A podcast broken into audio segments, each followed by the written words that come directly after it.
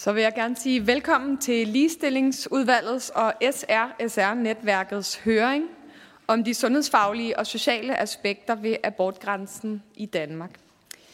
I år der fejrer vi, at det er 50 år siden, at den fri abort blev indført i Danmark. Det var en historisk milepæl for kvinders ret til at bestemme over egen krop. For 50 år siden der var Folketinget splittet i spørgsmålet om abort. Sådan er det heldigvis ikke i dag. I dag handler debatten ikke om, om man er for eller imod den frie abort, men om, hvorvidt loven skal opdateres og moderniseres. Og den debat synes vi er meget vigtig at tage. Et af de centrale spørgsmål handler om abortgrænsen. Flere organisationer, læger og politikere har nemlig argumenteret for, at det nu er tid til at udvide grænsen for, hvornår en kvinde frit kan vælge at få abort. Den danske abortgrænse har nemlig ikke ændret sig, siden den fri abort blev indført for 50 år siden. Den ligger fortsat på 12 uger for kvinder over 18 år. Efter 12. graviditetsuge, eller hvis man er under 18 år, skal man som bekendt have tilladelse til at få abort. Det er en svær debat fyldt med etiske dilemmaer.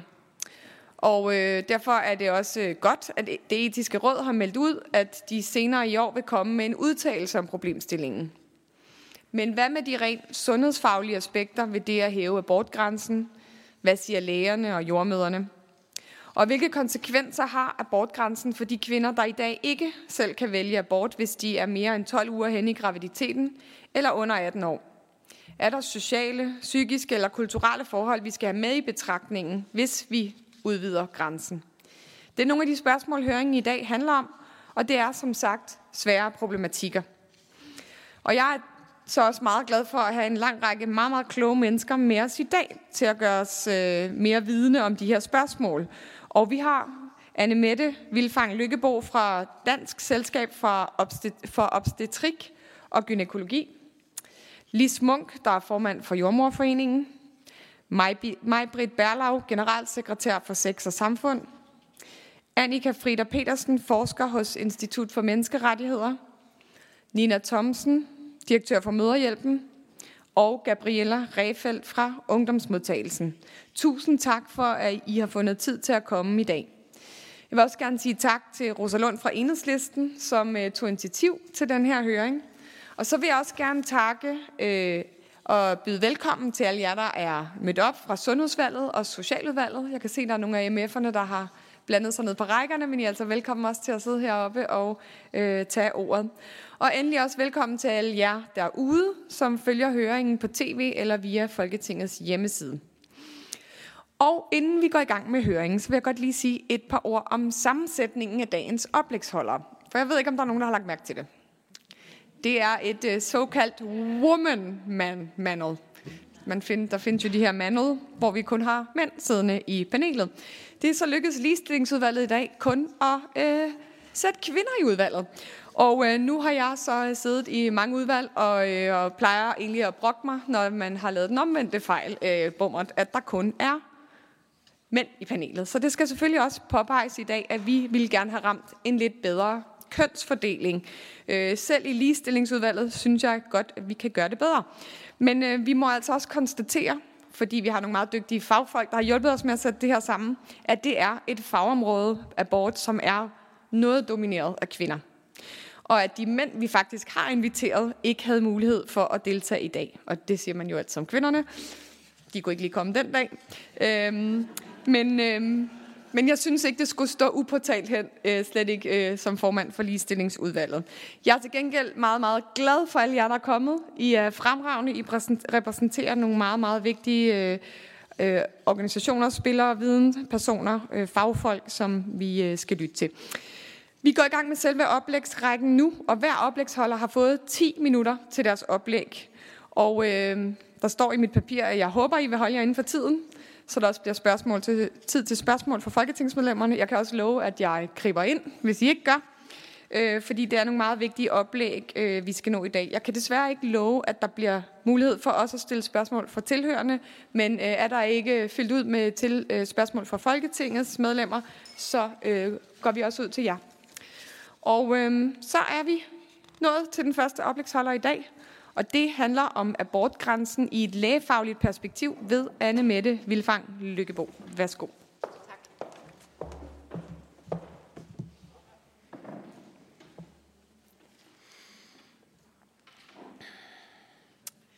Ja, tak for invitationen til at byde ind øh, med et lægefagligt perspektiv i forhold til den her problematik. Øhm, allerførst så vil jeg starte med at vise jer den her, som viser øh, udviklingen i antallet af aborter i, det, øh, i den periode, hvor vi har haft øh, abort legaliseret i Danmark. Og som I kan se, så er det sådan, at vi lige umiddelbart efter abortens indførelse havde et peak, hvor vi lavede omkring 27-28.000 aborter om året, hvorefter der har været et støtfald og de seneste år, jamen der har vi ligget nede omkring øh, 14, 13-14.000 øh, aborter om året. Så danske kvinder, de øh, bruger ikke abort som prævention. Det er en myte, det er noget, der indimellem hører. Det gør de ikke. De er fuldt ud ansvarlige og bruger prævention i det omfang, de skal. Dog, der er jo nogen, der bliver gravide, om man så ved det eller ej. Som Ida sagde, så er det sådan, at der er fri abort indtil uge 12, og efter uge 12, så skal man i det, der hedder et abortsamråd. I dag er det sådan, at vi i praksis laver aborter, i hvert fald langt størstedelen af aborter, 96 procent af aborterne, inden 22. uge. Og stort set alle, der går igennem et abortsamråd, får tilladelse til abort. Et abortsamråd det er et råd, der består af tre personer. De findes i de øh, forskellige regioner, og øh, de kan give tilladelse på enten det, der hedder medicinsk indikation, altså fordi der er sygdom hos fosteret eller mor, eller på øh, social indikation, der hvor man skønner, at det medfører en alvorlig belastning for den gravide at få både at være gravid, men også at få et barn.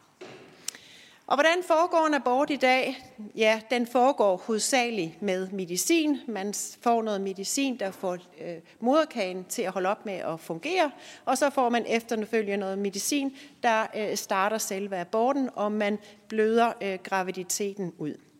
Når jeg lige fortæller jer om det her, så er det jo fordi, dengang vi lavede grænsen ved de her 12 uger, jamen der øh, var øh, stort set alle aborter blevet lavet kirurgisk, og man, altså med i bedøvelse, hvor man lavede en udskrabning af livmoderen, og det var et, en operation, som var noget mere omfattende, end øh, en abort er i dag. Her ser vi udviklingen i ansøgninger til abortsamrådet, altså de aborter, øh, der bliver, hvor der skal søges om tilladelse efter uge 12. Og I kan se også der på denne her graf, at antallet har været stødt faldende.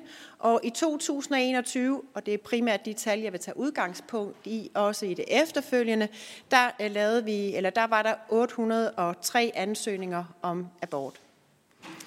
Og hvem fik så tilladelse? Ja, det gjorde øh, 750 af de her øh, kvinder, Øh, langt størstedelen, 80 procent, var på medicinsk indikation, og 20 procent, 21 procent var på social indikation.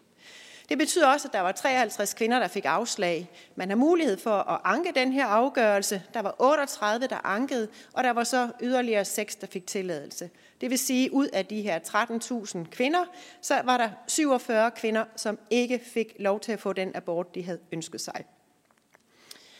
Skal grænsen så flyttes?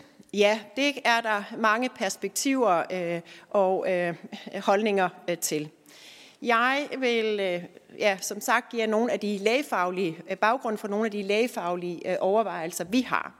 Det er sådan, at siden 2004, der har alle gravide haft mulighed for at få det, der hedder en første trimesterscanning og en anden trimesterscanning. Og baggrunden for at indføre de her screeningsprogrammer, det var, at man skulle give, som jeg har highlightet her, den gravide eller parret mulighed for at træffe det valg, der var rigtigt for hende eller dem. Det er sådan, at der er rigtig stor tilslutning til de her scanninger.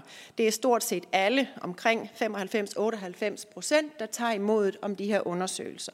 De ligger henholdsvis omkring uge 11 til 14 i første scanning, og omkring 18 til 20 i den, øh, med den seneste gennemscanning, som også måske i folkemåne nogle gange bliver kaldt misdannelsesscanningen.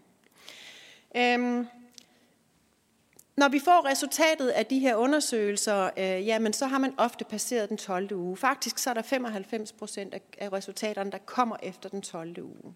Så det vil sige, efter den her grænse er passeret.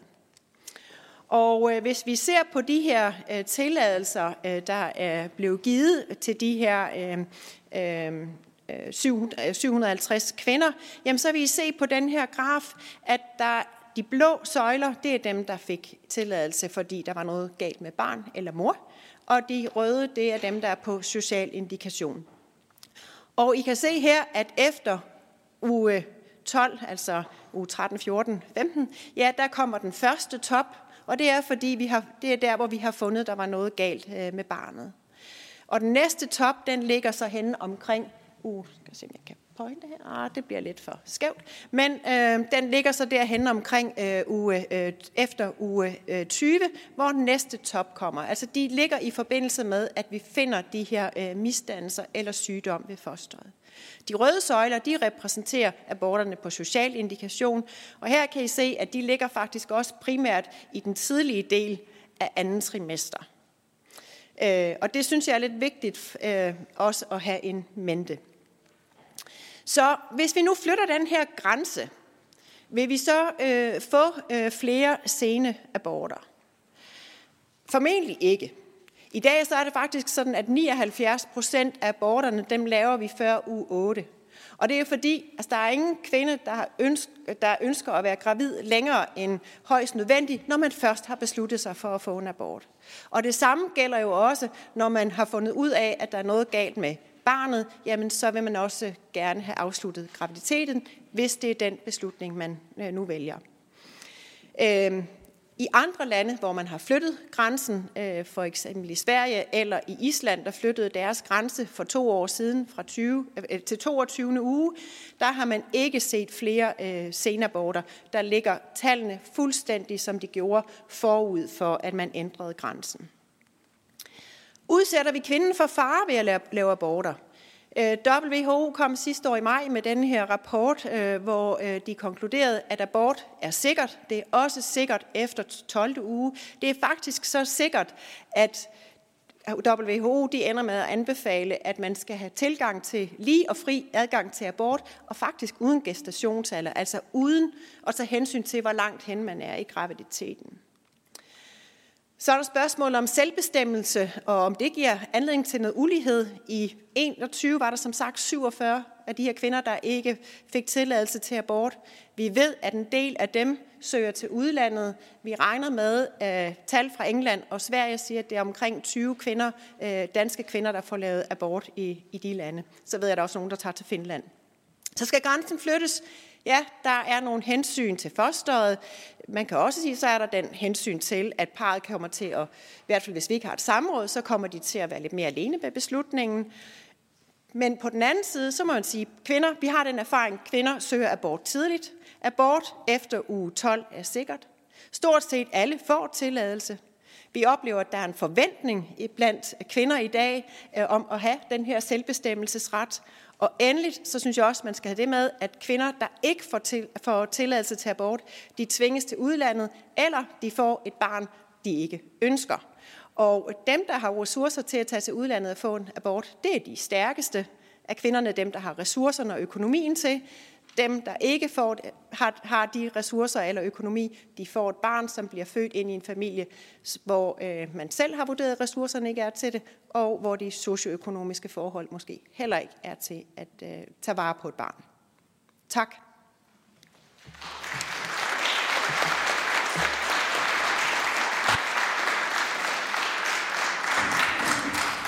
Mange tak, Anne Mette. Det var forbilledeligt. Perfekt. Og øh, vi giver ordet videre til Lis Munk, der øh, skal tale om de sundhedsfaglige og patientnære forhold. Og Lis er formand for Jordmorforeningen. Værsgo. Ja. Skal jeg se, hvordan det her virker. Yes, jeg vil også starte med at sige øh, tak for indbydelsen, og jeg skal prøve på at øh, svare på det her spørgsmål øh, så vidt så godt. Og det er jo sådan, at man ikke rigtig ved, hvad den anden siger, så vi kommer til at gentage noget, men så kan vi måske blive bekræftet lidt i, at, at det måske ikke helt skævt, det vi tænker. Jeg har lyst til at starte med den her, øh, og det er, at øh, en kvinde uanset øh, hvor langt hen i graviditeten, så skal hun have god information, hun skal have omsorg, hun skal have smertelindring. For det er fuldstændig rigtigt, som Anne Mette siger, at flere og flere øh, får de her øh, medicinske aborter, og det er super godt øh, sådan øh, fysiologisk, at øh, man ikke skal have en instrumentel øh, øh, udskrabning. Det er godt for, for livmoren, men det kan også godt gøre, at man måske er lidt mere alene med den her både beslutning og at det skal foregå hjemme. Så vi skal virkelig øh, være sikre på, at, øh, at kvinderne får både god information om, hvad der skal ske, og så også den smertling, der er brug for.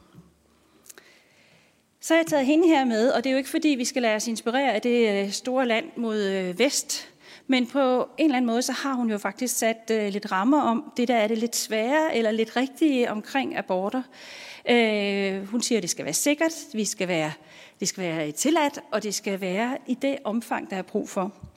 Og så siger hun selvfølgelig også det med, at man skal øh, have, tage gode, hvad det er, kvinder skal have mulighed for valg, øh, men de skal også være ansvarlige. Og det har Anne Mette jo allerede øh, øh, slået fast, at det er det, og det vil jeg kun bakke op om.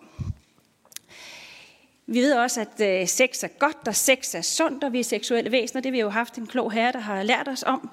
Øh, og når man har sex, jamen, så bliver man gravid af og til. Øh, også selvom man, øh, man passer på. Øhm, og jeg tænker, det er måske et af de steder, hvor vi kan blive endnu bedre. Øh, og et af, en, af, en af delene, det er jo, at vi har den her lette og billige adgang til prævention, men også, at det er kompetente øh, rådgivning, der gives, sådan så man faktisk bruger præventionen på den rigtige måde. Og øh, det er jo sådan med, øh, med hele den her øh, anti, øh, antikonceptionsrådgivning eller seksualundervisning, der er der jo den der med, at der er den der bermuda kan alle tror, alle andre varetager funktionen, sundhedsplejersken tror, lærerne gør det, og lærerne tror, forældrene gør det, og forældrene tror, og sundhedsplejersken gør det, og så står de unge der midt i det hele. Jeg tror godt, vi kan opgradere på det der område. Der er øh, hele ungdomsuddannelsesområdet, hvor, øh, hvor vi er, er glimrende med vores fravær.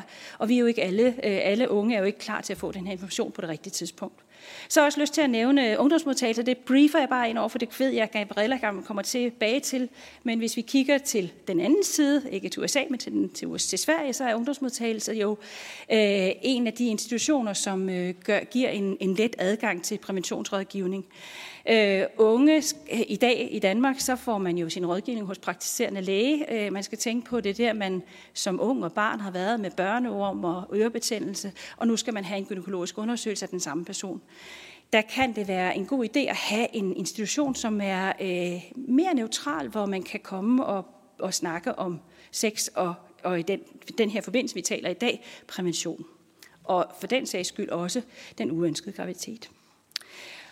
Og så vil jeg bare bekræfte det, som Anne-vel siger, øh, at selvom man er ansvarlig og bruger prævention, ja, faktisk også har forsøgt at blive steriliseret, jamen så kan man godt blive gravid alligevel. Den første senabort, jeg var med til som jordmor, det var faktisk en kvinde, der troede, hun var steriliseret. Det var hun så bare ikke alligevel, og det fandt hun jo ud af så sent, at hun var i 17. uge. Så øh, kvinder er, jeg vil bare bekræfte og holde fast i, kvinder er ansvarlige, de gør, hvad de kan, men vi kan ikke være herre og alt.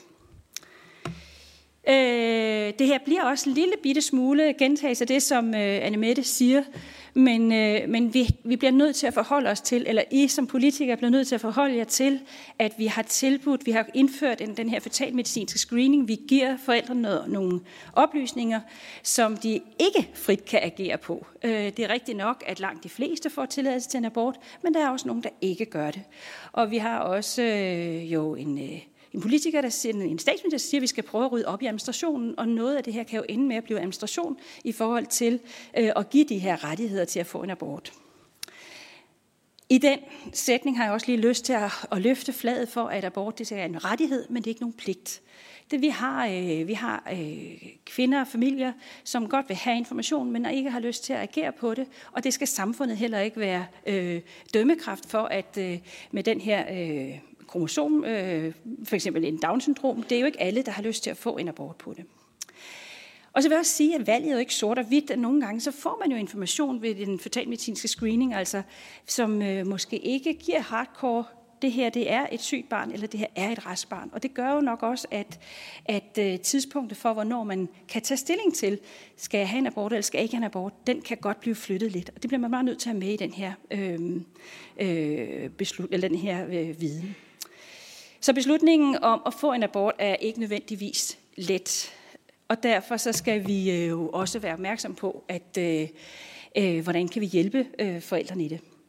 Samrådet, som jeg forstår det, det kan være, at der er nogle andre, der kommer ind på det, blev jo øh, lavet faktisk før vi havde fri abort, fordi de skulle netop være med til at give tilladelse til øh, nogle aborter for, for de kvinder, som kunne søge om det, øh, mens, vi, mens der ikke var øh, den frie abort. Øh, og nu øh, har vi fastholdt øh, samrådet, men jo fået en helt anden øh, virkelighed. Øh, og det skal vi jo egentlig tænke. Gen, altså det, det er mit argument, at vi skal gentænke øh, samrådet eller lave noget nyt. Øh, og det er rigtigt, at samrådet, den, øh, hvis man får et ja fra samrådet, jamen så bliver man jo støttet i, at den beslutning, jeg har søgt om, er den rigtige. Der er nogle kloge fagpersoner, der siger, at det er rigtigt, dit valg. Men dem, der får et nej, de står så meget desto mere alene. Og det, øh, det tror jeg, vi bliver nødt til at forholde os til. Jeg var argumenterer for, at øh, samrådet bør erstattes af noget rådgivning, og det skal være individuelt, og det skal være uvildig rådgivning og vejledning i, øh, når du får et resultat, eller du er en... Øh, øh, hvis du, hvis du, det kan også være, at du slet ikke behøver rådgivning, du ved med dig selv, at du ikke skal have fuldført den her graviditet, jamen så, øh, så, så, så er der ikke den her tilladelsesfunktion. Og øh, den her rådgivning skal også kunne rumme, at det er svært, og der er modsatte rettigheder og følelser. Og dem, som øh, majoriteten af dem, som øh, Anne viste, det er jo øh, ønskede graviditeter, men som ender med en abort, fordi at det ikke var det øh, resultat, man forventede øh, af den her graviditet. Og jeg kunne godt tænke mig, at vi sagde, at den her rådgivning var en rettighed. Og øh, Annemette snakkede, talte også lidt om den her, som jeg nu så kalder lidt frisk abortturisme. Og jeg vil bare øh, bekræfte, at det giver jo ulighed i sundheden. Altså det bliver dem, som har råd, både pengeråd, men også ressourceråd, der netop kan finde ud af, hvordan kan jeg få en abort i andre sammenhæng. Og det synes jeg også, vi som samfund behøver forholde os til.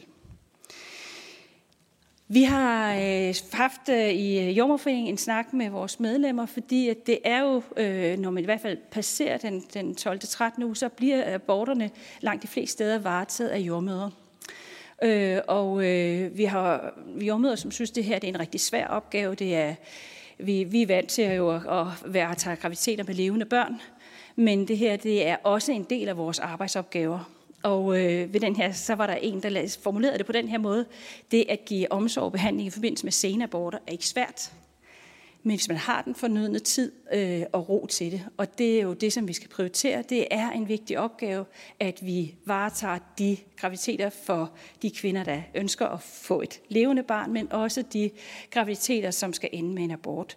Og det tror jeg, vi er rigtig, rigtig gode til. Det kan vi gøre godt, øh, hvis der er tid, ro og rammer til det. Tak.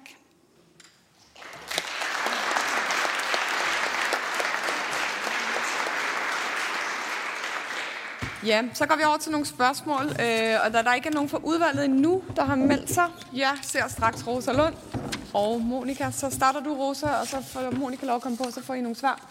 Så kan jeg komme på Ja, tak. Og tak for øh, jeres oplæg. Jeg øh, vil bare høre til lidt forskelligt, men jeg, jeg ved godt, at jeg skal begrænse mig. Øhm, er der noget lægefagligt argument for, at abortgrænsen ligger på 12. uge? Det er det første spørgsmål. Mit andet spørgsmål er, øhm, det kan vi måske ikke egentlig tage i næste øh, oplægsrunde, når vi også har hørt fra ungemodtagelsen, så det, det gemmer jeg bare. Men det er i virkeligheden mere et spørgsmål, om man kunne forestille sig en model, hvor man ikke havde det her abortsamråd, men hvor, der måske, hvor man havde noget andet form for vejledning, øh, ikke kun til kvinden, men også til parret, hvis man er i den situation, hvor man er et par. Nogle gange er man jo også i en situation, hvor man ikke nødvendigvis kender den person, som har forårsaget, at man er gravid. Øhm, men kunne man ikke forestille sig det? Det er selvfølgelig et ledende spørgsmål, men de to ting. Monika? Tak, tak for nogle fine oplæg. Øhm, nu kommer jeg jo en lille smule for sent, så det kan godt være, at I har været inde på det. Men hvordan er det i de faglige kredse, altså både blandt jordmødrene og også øh, obstetrikerne, i forhold til, er der en eller anden ugegrænse, hvor man ikke rigtig har lyst til at være med til, til senaborter som fagperson? Godt, jamen så tror jeg godt, jeg kan nå at lægge et, øh, et par spørgsmål oveni, for så kan det være, at vi også kan nå fra salen. Øhm, Anne Mette, de 47, der ikke får abort, med respekt for privatlivets fred og sådan noget, men kunne du ikke lige sige et par ord om, hvem, hvem er det, der får nej, og hvad er det for nogle årsager til, at de får et nej. Øhm, og så tænker jeg bare sådan, efter uge 12, så er det medicinsk, men er der ikke et tidspunkt, hvor 20. uge, at det begynder at ligne, at man skal føde? Altså, hvordan opleves det for kvinden? Er det ikke et barn, der kommer ud på en eller anden måde? Fordi det er jo ikke lang tid fra, at de så er levende, og I kan holde dem i live. Altså, er det lige meget for jer, den bliver til 14. uge, så man kommer forbi det 12. hvor jeg kan godt se, det virker åndssvagt, at man får noget viden i 12. uge og kan ikke handle på det. Det kan man måske flytte med 14. Men er der et tidspunkt, hvor det begynder at komme så tæt på der, hvor I redder børnene, at det bliver, at det bliver sværere at forsvare? Øhm, er der noget for kvinderne, hvor at det er en meget stor forskel på at få det i 14. uge eller 20. uge? Altså sådan, øh, hvis man selv har født et barn, ved man, de begynder at sparke på et eller andet tidspunkt, Der tror jeg, at det begynder at blive sværere. Øh, øh, altså, er der, er, der, øhm, er der nogle ting her? Det var måske mine to øh, spørgsmål. Ja. Og du må også godt svare lige. Jeg giver Anne med det ordet først. Ja, tak. Først så lige omkring det her med grænsen ved uge 12. Og, og som sagt, så var det sådan, at man satte grænsen der, fordi øh, man tænkte, at man kunne lave de her udskrabninger ind til uge 12, sådan forholdsvis øh, let eller uden komplikationer eller risiko for mor. I dag har vi en helt anden praksis, så lægefagligt er der ikke længere øh, det, det faktum, at vi udsætter kvinden for en fare, jo længere hen hun er i graviditeten. Øh, jeg Lis, hun sagde det her med det rådgivende råd, øh, at det kunne man erstatte samrådet med, og, og det synes jeg jo, vil jeg gerne bakke op omkring. Jeg mener, at der, der vil være, hvis vi, kan sige, hvis vi giver aborten fri, for eksempel ind til uge 22, nu tager jeg det helt ud til grænsen, hvor, hvor, for, hvor vi laver aborterne i dag, jamen så øh, vil vi ikke længere have et samråd, men jeg tror, vi skal erstatte det noget andet, og der kunne det udmærket være et rådgivende råd, netop til de øh, kvinder eller par, der synes, det er svært at bære den her beslutning selv. Øhm, grænsen for abort, og er det ikke sværere at få en abort, eller mere belastende at få en abort, jo længere hen man er i graviditeten? Det er klart, jo længere hen man er i graviditeten, jo mere er det et barn, eller jo større er det øh, barn eller foster, man skal føde. Så, så det er da helt sikkert noget andet at, at abortere i 12. uge, end det er i 18., 20. uge eller 22. uge. Øhm, når det så er sagt, så sige, som jeg også kunne se på, på graferne her, så øh, de langt de fleste aborter, der er sene, det er jo på den her medicinske indikation. Det er, fordi der er noget øh, galt med, med barnet. Og det er jo derfor, at vi, fordi vi opdager det så sent, øh, at øh, det bliver på det tidspunkt. For de sociale aborter, jamen der er der ganske, ganske få. Altså der er en, jeg tror der var en i, i, i 2021, der lå efter øh, den grænse. I forhold til, hvem det er, der får nej, øh, ja, men jeg kan godt give nogle eksempler på nogle af dem, der jeg kender til, der har fået nej. Det er øh, for eksempel øh, en, øh, en enlig kvinde, øh, som øh, har haft uregelmæssige menstruationer hele sit liv. Hun, opdag, hun har på et tidligt tidspunkt besluttet, at hun ikke skulle være øh, gravid eller have et barn.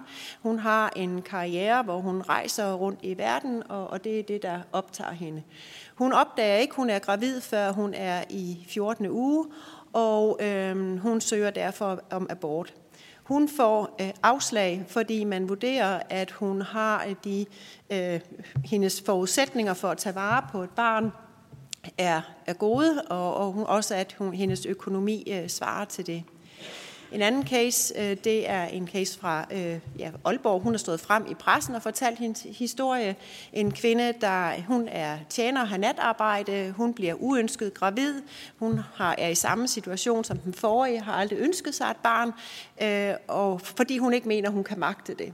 Hun søger også om abort. Hun opdager øh, i 13 uge, hun er gravid, og får afslag, i, da hun er i 14. uge. Hun anker afgørelsen og øh, får afslag en gang til, øh, og hun øh, vælger så at tage til Sverige og, og få en abort, fordi hun slet ikke kan overskue øh, det her med at skulle have et barn. Øhm, i, for, I den anden boldgade på medicinsk indikation, der er der også nogen, der får afslag, og, og det kan være, øh, det er cases eller, eller øh, par, Øh, hvor øh, man har skønnet, at misdannelsen er, er lettere grad. Det er ikke. Den har øh, en misdannelse, der gør, at barnet kan få et øh, acceptabelt liv. Det kan være, at barnet mangler en hånd, og så siger man, at man kan udmærket have et, et godt liv med en hånd, men for forældrene, øh, forældrene synes ikke selv, de har ressourcer, er kapable til at have et barn, der har et handicap, og som kræver øh, støtte. Og derfor vælger de at søge om abort og få, få afslag. Ja, så fik vi... Skal jeg øh, ja, sige lidt også? Ja, øh, ja altså, øh, til, øh, altså det, jeg synes både, jeg argumenterer for, at jeg synes, jeg synes, at tiden er inde til, at man skal retænke samrådet, og at, øh, at det vil være oplagt netop med noget rådgivning. Øh, på den, altså, og det skal jo selvfølgelig være frivilligt, men jeg tror, det kan være vigtigt at signalere, at det skal være en rettighed, at man har brug for den, øh, den rådgivning. Så det tror jeg bestemt, man kan finde ud af. Og så til øh, dig, Monika, du spurgte om, er der en grænse for, hvad man som, som sundhedsperson synes er okay. Øhm, der er der ingen tvivl om, at det er da mindre kompliceret, jo tidligere i graviditeten det er. Jeg har lyst til, at sige det, som det er. Altså, at øh, når man passerer den 12. uge, jamen så føder man det her barn, eller bløder det ud, formulerer du det. Men, så det, der, er ikke, der kommer ikke til at være forskel på måden, man gør det. Men der skal selvfølgelig, der er jo noget mere, der skal ud, jo længere hen i graviditeten der er. Det, det bliver vi nødt til at forholde os til. Og jo længere hen i graviditeten, jo mere ligner det et lille barn. Altså foster ligner ud. Altså sådan er virkeligheden. Men, men, men det er ikke det samme som, at, at det ikke sker alligevel. Altså det, det er bare faktuelt, at det er sådan, det foregår. Øhm, jeg vil ikke sige, at det er det letteste at øh, være med til øh, senaborter på nogen måde, men det er bare også en del af det arbejde, det er at være jordmor. Øh, og, øh, og det er bare så utrolig vigtigt, at vi gør det arbejde rigtig, rigtig godt, for det, er, det kan godt være, det ikke er let for, for jordmoren, eller lægen, eller sygeplejersken, men det er bestemt heller ikke let for den kvinde, der skal, der skal have det. Og der skal vi bare være øh, de øh, omsorgsfulde og rummelige og varetage det her så godt øh, som muligt for dem. Mange tak. Så har vi øh, Mathilde Powers på. Værsgo. Ja, tak for det, og tak for rigtig fine oplæg om et vigtigt emne. Øhm, jeg bliver også sådan lige nysgerrig på, i forlængelse af det, der lige er blevet spurgt til, om I har en anbefaling i forhold til en grænse, I synes er den rigtige, og om I kender lidt til andre landes overvejelser i forhold til, hvor de har sat deres øh, grænse. Tak, og Susie Jessen har vi også. Værsgo. Ja, og mange tak for jeres oplæg, og det kan også være, at øh, der er nogen, der kommer ind på det her senere. Men øhm, jeg kan huske sidste gang, at etisk råd havde den her abortgrænse oppe. Der mener jeg, at der var nogle overlæger, som var lidt tvivlende i forhold til at rykke abortgrænsen, fordi at man var bekymret over, at man kunne finde på at få en abort på baggrund af kønnet. Så jeg skal bare høre, altså, er det øh, noget, I kan knytte en kommentar til? Fordi der ligger jo også nogle etiske overvejelser her, når, øh, når man nærmer sig den 14. uge, 15. uge, tror jeg, man kan se det. Øh, altså, vil der være flere aborter på baggrund af, at man måske øh, er på vej til at få pige eller dreng nummer, nummer 4 eller 5? Tager vi også med det 10 minutter. Og det var lå faktisk øh, lidt op af det, som, øh, som Susi øh, spurgte om med, med hensyn til det her. Øh, og så er det jo fuldstændig rigtigt, som der bliver sagt. Jeg, jeg skal heller ikke lægge fingre imellem, jeg mener ikke, vi skal rykke abortgrænsen. Øh, men, men, men det her med, synes jeg jo er ret vigtigt, det som du siger, Lis, også, at øh, jo længere man kommer hen, så er det jo et barn. Altså så er det jo, ligner det jo også et barn, og det er mere, man skal føde.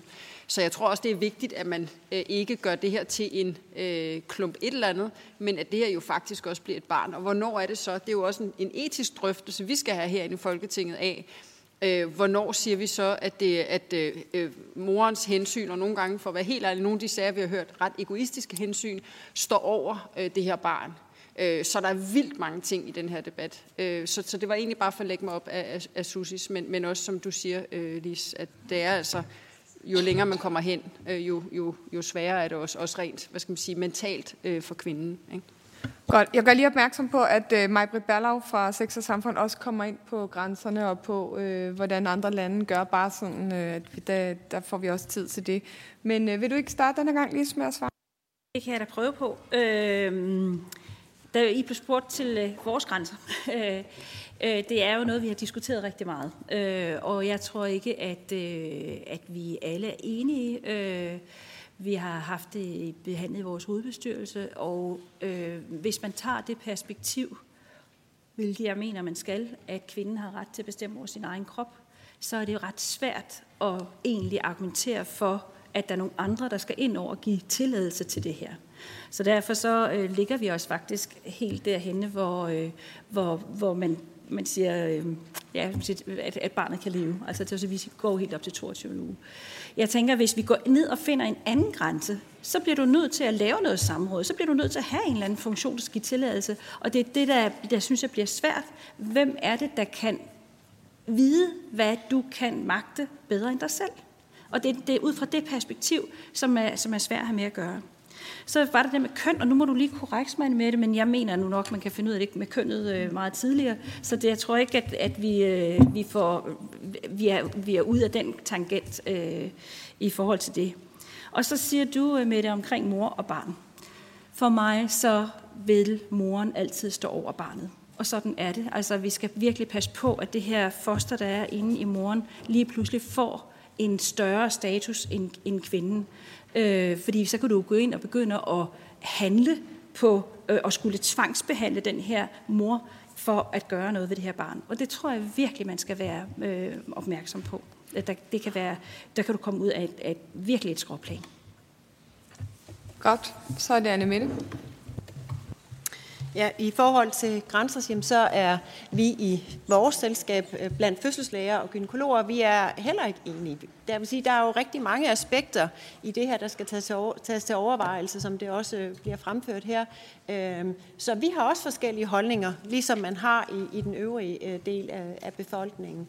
Men vi synes, at der langt de fleste, tror jeg, eller har vi fornemmelse af, er for, at vi, vi flytter grænsen. Øh, hvor den så skal ligge, det er der øh, uenigheden, eller hvor, ja, hvor vi ikke er, er helt enige. Så vi lægger os ikke fast på at sige, at vi synes, grænsen skal være øh, der der. I forhold til køn, så øh, øh, har vi ikke oplevet, at der er nogen, der har søgt abort på den øh, baggrund. Øh, men du har ret, det er en, noget, der har været oppe og vende.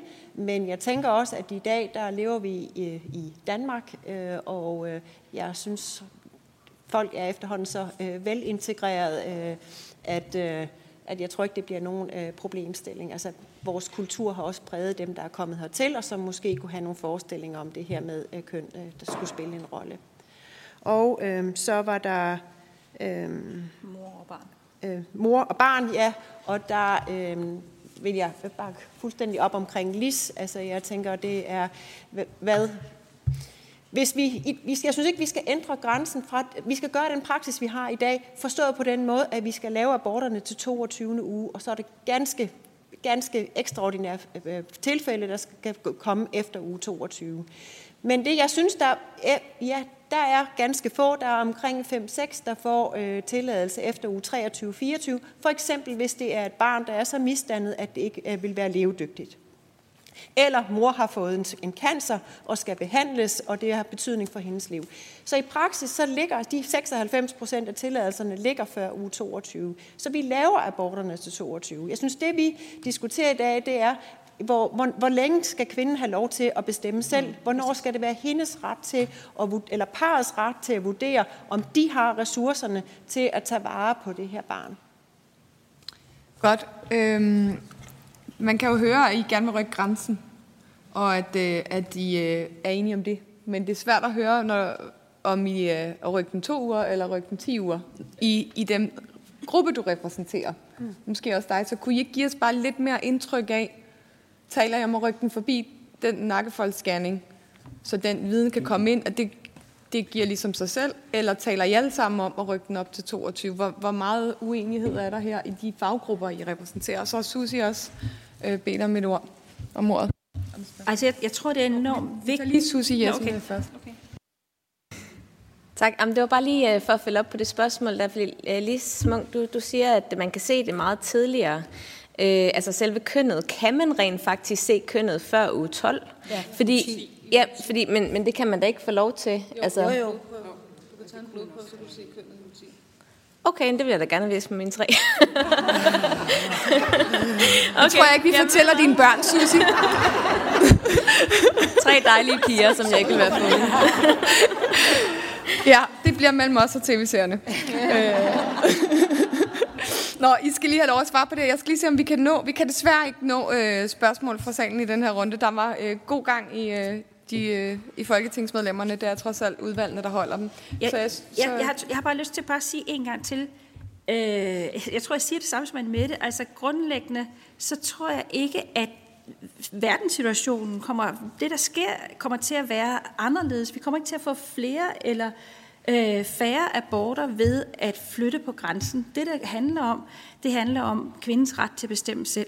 Jeg kunne nærmest forestille mig, at vi måske fik flyttet lidt på grænsen i forhold til dem, som havde har fået viden i u 13-14 stykker, fået et afslag, går ud og afsøger osv., jamen de, de ender måske egentlig med at komme lidt længere hen i graviditeten. De kunne måske egentlig komme hurtigere igennem systemet, hvis ikke at de skulle spørge om lov. Øh, så, så, øh, så for mig handler det egentlig mest om kvindens selvbestemmelse, og jeg tror bare, det er rigtig vigtigt for jer, der skal tage beslutning, at det, Altså, fordi der kan godt blive den der følelse af, så, skal vi, så kommer de alle sammen til at få en abort i uge 20, og det bliver helt forfærdeligt. Mm. Det, er for, det er der ingen grund til at tro, øh, at det er det, der kommer til at ske. Jeg tror, alle kvinder ønsker den abort, så snart de har øh, kommet til den konklusion. Og jo lettere, jo smidigere vejen ind i systemet kan være, jo hurtigere kan de få den. Altså, så jeg tror, det, det, det er kvindens selvbestemmelse, der, der er det vigtige i det her. Et, det kommer nok ikke til at betyde det helt store på vores øh, praksis.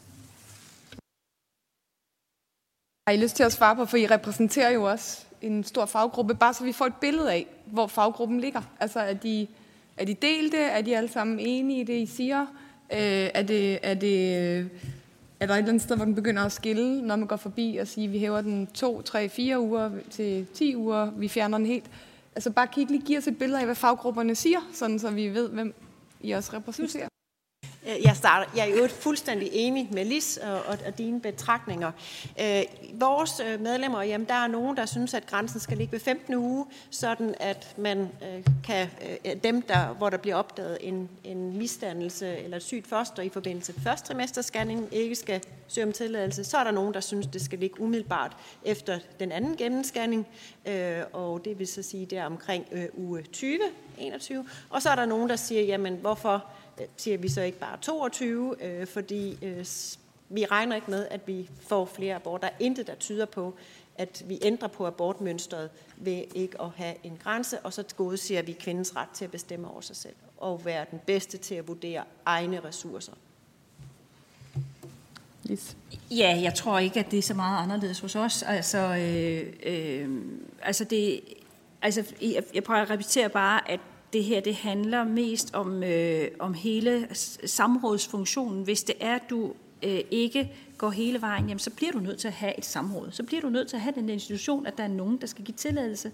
Og det er nok det, som hvis man begynder at udfordre det og siger, nej, det, her, tiden har forpasset samrådet, jamen så bliver du også nødt til faktisk at tænke hele vejen. Men, ja, men vores øh, medlemmer ligger, der er også nogen, der siger, hvorfor skal vi overhovedet flytte på den? Altså det, øh, det er da også fint, ikke? Men, men jeg tror, at øh, langt de fleste kan godt se, at, øh, at det her det kan nærmest blive en lidt forsinkende proces, det vi, den institution, vi har i dag. Godt. Mange tak. Så går vi videre til øh, maratonrunden. Og øh, Majbrit, du får 10 minutter. Værsgo. Majbrit Berlov fra Sex og Samfund.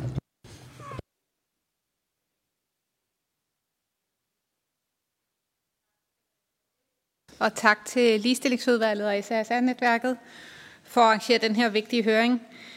Øh, at det, er jo ikke, øh, altså det er jo ikke nogen hemmelighed for nogen, at Sex og Samfund ligesom har meldt ud i starten af året, at vi øh, anbefaler, at man øh, flytter på den her grænse. Så, øh, så det, det er der ingen grund til at putte med, men det er ikke det, jeg er blevet bedt om at sige noget om i dag. Og det synes jeg bare lige, jeg godt vil øh, adressere til en start. Jeg er blevet bedt om at sige noget om, hvordan ser det ud i Europa versus Danmark, øh, og hvordan ser det ud for et unge perspektiv, fordi et er ugegrænsen, noget andet er faktisk aldersgrænsen. Så det er noget af det, jeg vil sige lidt om øh, i dag. Øhm, hvis sådan der. Hvis vi kigger ud i Europa, så vil I ligesom kunne se, hvor øh, ugegrænserne ligger her. Øh, grundlæggende kan man i hvert fald sige, at ca. 95 procent af europæiske kvinder har adgang til en eller anden form for øh, abort. Øh, I 39 lande har man lovlig abort på den gravides ønske. Øh, om end er der nogen, der har lagt nogle barriere ind, det vender jeg kort tilbage, hvad kan være, men det kan jo være sådan noget obligatorisk vejledning og ventetid og restriktioner og anden karakter.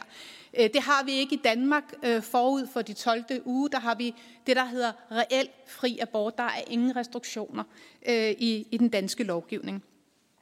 Der er et par enkelte lande øh, i Europa, Finland, Polen og Malta, som øh, ikke har øh, fri abort. Øh, så er der et par lande, som jeg blot lige vil også til jeres øh, opmærksomhed henlede, at øh, i Belgien er der en diskussion lige nu øh, om at øh, udvide retten til fri abort øh, til 18. uge, og så øvrigt også fjerne en obligatorisk venteperiode. I Norge har regeringen nedsat et udvalg, et ekspertudvalg, der skal kigge på en revision hen imod at løfte den til uge 18. Øh, og i Frankrig har øh, Macron proklameret, at han vil fremsætte et forslag til at skrive ret, øh, retten til fri abort ind i grundloven.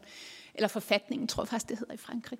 Øh, så det er mere for at sige, at der sker også noget øh, i en række af de europæiske lande, også til jeres øh, inspiration. Så er der lidt uden for Europa, som øh, bare vi har tilladt os lige at tage lidt med her. Øh, I New Zealand har man fri abort indtil uge 20. Øh, I USA don't mention the war, skulle jeg til at sige. Altså, så foregår der jo rigtig meget, hvor staterne jo har meget forskellig lovgivning øh, i øjeblikket, og den ændrer sig nærmest fra dag til dag. Øh, I Latinamerika er det jo traditionelt meget konservativt og præget af den katolske kirke, men der har Argentina valgt at legalisere øh, aborten indtil 14. uge, og Colombia har gjort det indtil uge 24. Så der sker også noget i Latinamerika. Og i Afrika er det altså 93 procent af alle lande på kontinentet, som har en meget restriktiv eller ingen adgang til abort. Øh, så, så det er nogle meget stærke, også politiske, etiske, religiøse øh, og i øvrigt en global øh, diskussion, der foregår, øh, når vi kigger ind i retten øh, til fri abort. Yes. Så lad os lige zoome lidt ind på nogle af dem, vi plejer at kigge lidt på, når vi skal snakke om vores egen udvikling, nemlig det vores nordiske søsterlande. Altså Finland øh, er der ikke fri abort, og det er fordi, man skal have tilladelse for to læger. Øh, det er sådan, de har lige lavet det om til nu, at det kun én læge, man skal have tilladelse fra, men den er ikke helt trådt i kraft nu i lovgivningen, derfor har vi skrevet to læger her. Øh, og, øh, og det vil sige, at det er ikke kvinden selv, der træffer beslutningen, men der skal man have tilladelse i det sundhedsfaglige system. I Norge dem, vi ligner nok Norge mest. Øh, på den måde, at øh, de får øh, fri abort lidt øh, på senere end os, men det har været indtil uge 8. Men som sagt har de det under politisk revision i øjeblikket. I Sverige øh, hedder den altså 18 uger, og det har det været siden 96. Jeg vender lige tilbage på et enkelt tal fra Sverige, som jeg tænker er interessant for jer at kigge på. Øh, og så kan man søge tilladelse efter uge 18 øh, i Socialstyrelsen i Sverige. Og, øh, og så på Island, så er det altså op til uge øh, 22, øh, som der er fri abort. Og når der menes fri abort, så er det jo, at det er kvindens suveræne beslutning, uden at der er øh, sundhedsfaglig personale, der ligesom kan træffe beslutningen øh, for en. Øh, ja, så øh, vil jeg prøve at gå lidt videre til det her, som jeg ligesom sagde, den svenske ugegrænse. Og derfor adressere det her spørgsmål om, hvordan ser det ud, hvis man løfter ugegrænsen. Og der er et par tal, som, som er lidt vigtige her. Øh, altså antallet af aborter før uge 7 er steget i de år, de har haft en ugegrænse til 18.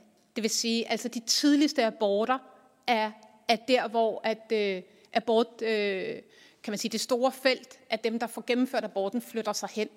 Og det er altså sket i en periode, hvor man også har hævet abortgrænsen. Så får man de tidlige aborter. Og det gode ved de tidlige aborter, det synes jeg, vores to foregående taler har redegjort så fint for. Det er øh, absolut bedst at få øh, tidlige aborter. Øhm, øh, øh, kan man sige, af masser af forskellige årsager. Øh, men det, der også er interessant, det er, at, abort, at de antal aborter mellem uge 12 og uge 18, de har altså ligget stabilt på cirka øh, 6 procent i hele perioden. Når vi kigger på antallet af aborter efter uge 12 i Danmark, så ligger de sjovt nok også på 6 procent. Og det gør de, når vi kigger ud på nogle af de sammenlignelige lande omkring os. Så der er et konstant behov for antal aborter efter uge 12, og det er i virkeligheden det, der måske er det interessante, uanset øh, hvad man ellers måtte mene af forskellige årsager, så er behovet eksisterende også efter uge 12. Og så kan man jo så træffe den beslutningen om, hvem er det så, der må bestemme, om de aborter skal gennemføres. Og der øh, har vi jo gjort vores øh, holdning til det klart. Men jeg synes bare, det er væsentlig information, når man skal gøre øh, beslutningen klar herinde i Folketinget. Yes. Så er der det med de øvrige aborter, eller barriere, undskyld for abort. Dem, dem har vi ikke i Danmark, øh, men jeg tager dem lige med hurtigt. Det er obligatorisk ventetid, det er obligatoriske samtaler, det er jo også betaling, som er et reelt problem i flere europæiske lande, og så er der det, der hedder samvittighedsfritagelse, som jo er det, som de sundhedsfaglige personale i øvrigt også har i Danmark. Det eksisterer ikke som et reelt barriereproblem i Danmark, det er ikke vores opfattelse i hvert fald på nogen måde, men det er et problem i til eksempel et land som Italien, hvor at der findes så få læger, der vil gennemføre aborter af øh, samvittighedsårsager, at det er svært praktisk at gennemføre det nødvendige antal aborter, eller det, der er ønsker om i hvert fald. Men de første tre er jo måske nogle af dem, som øh, fylder mest øh, i en politisk regulering. Øh, og det er ikke fordi, jeg vil advare mod, at nogen skal gøre det i Danmark, fordi det er slet ikke noget, der har været på tale i den danske politiske debat, og tak for det. Men det, jeg synes, der er det relevante, hvis vi skal diskutere at sætte noget i stedet for for eksempel et samråd, nemlig rådgivning, at skal det så være en rettighed og en et tilbud, man kan vælge, eller skal det være noget, man tvinges til at skulle gå igennem? Og hvis det er det sidste, jamen så begynder det at være en barriere for det, der hedder den fri abort. Yes. Så er der de unge. Øhm, og øh, altså, øh, jeg vil også bare sige her, også for at tone rent flag, fordi det skal man gøre, når man siger lidt om viden på området. Vi har jo anbefalet fra Sex og Samfunds side, at aldersgrænsen bliver en del af den politiske diskussion, og at øh, vi i hvert fald mener, at man bør diskutere at flytte aldersgrænsen ned til 15 år, for at kunne træffe beslutningen selv. Altså det vil sige, at man giver samtykke. Det er det, man har i den sundhedslovgivning, der er i Danmark, øh, i stort set alle andre sundhedsforhold, og, øh, og det bør også gælde øh, aborten. Øh, og når vi kigger på vores nabolande, jamen så er det faktisk også det, som, øh, som man kan se. Øh, øh, selv Finland, som egentlig ikke har fri abort, har det sådan, at unge under 18 selv giver samtykke. Og hvad betyder det, når man selv giver samtykke? Ja, så betyder det faktisk, at det ikke er forældre eller værge, der er dem, der skal træffe beslutningen på ens vegne.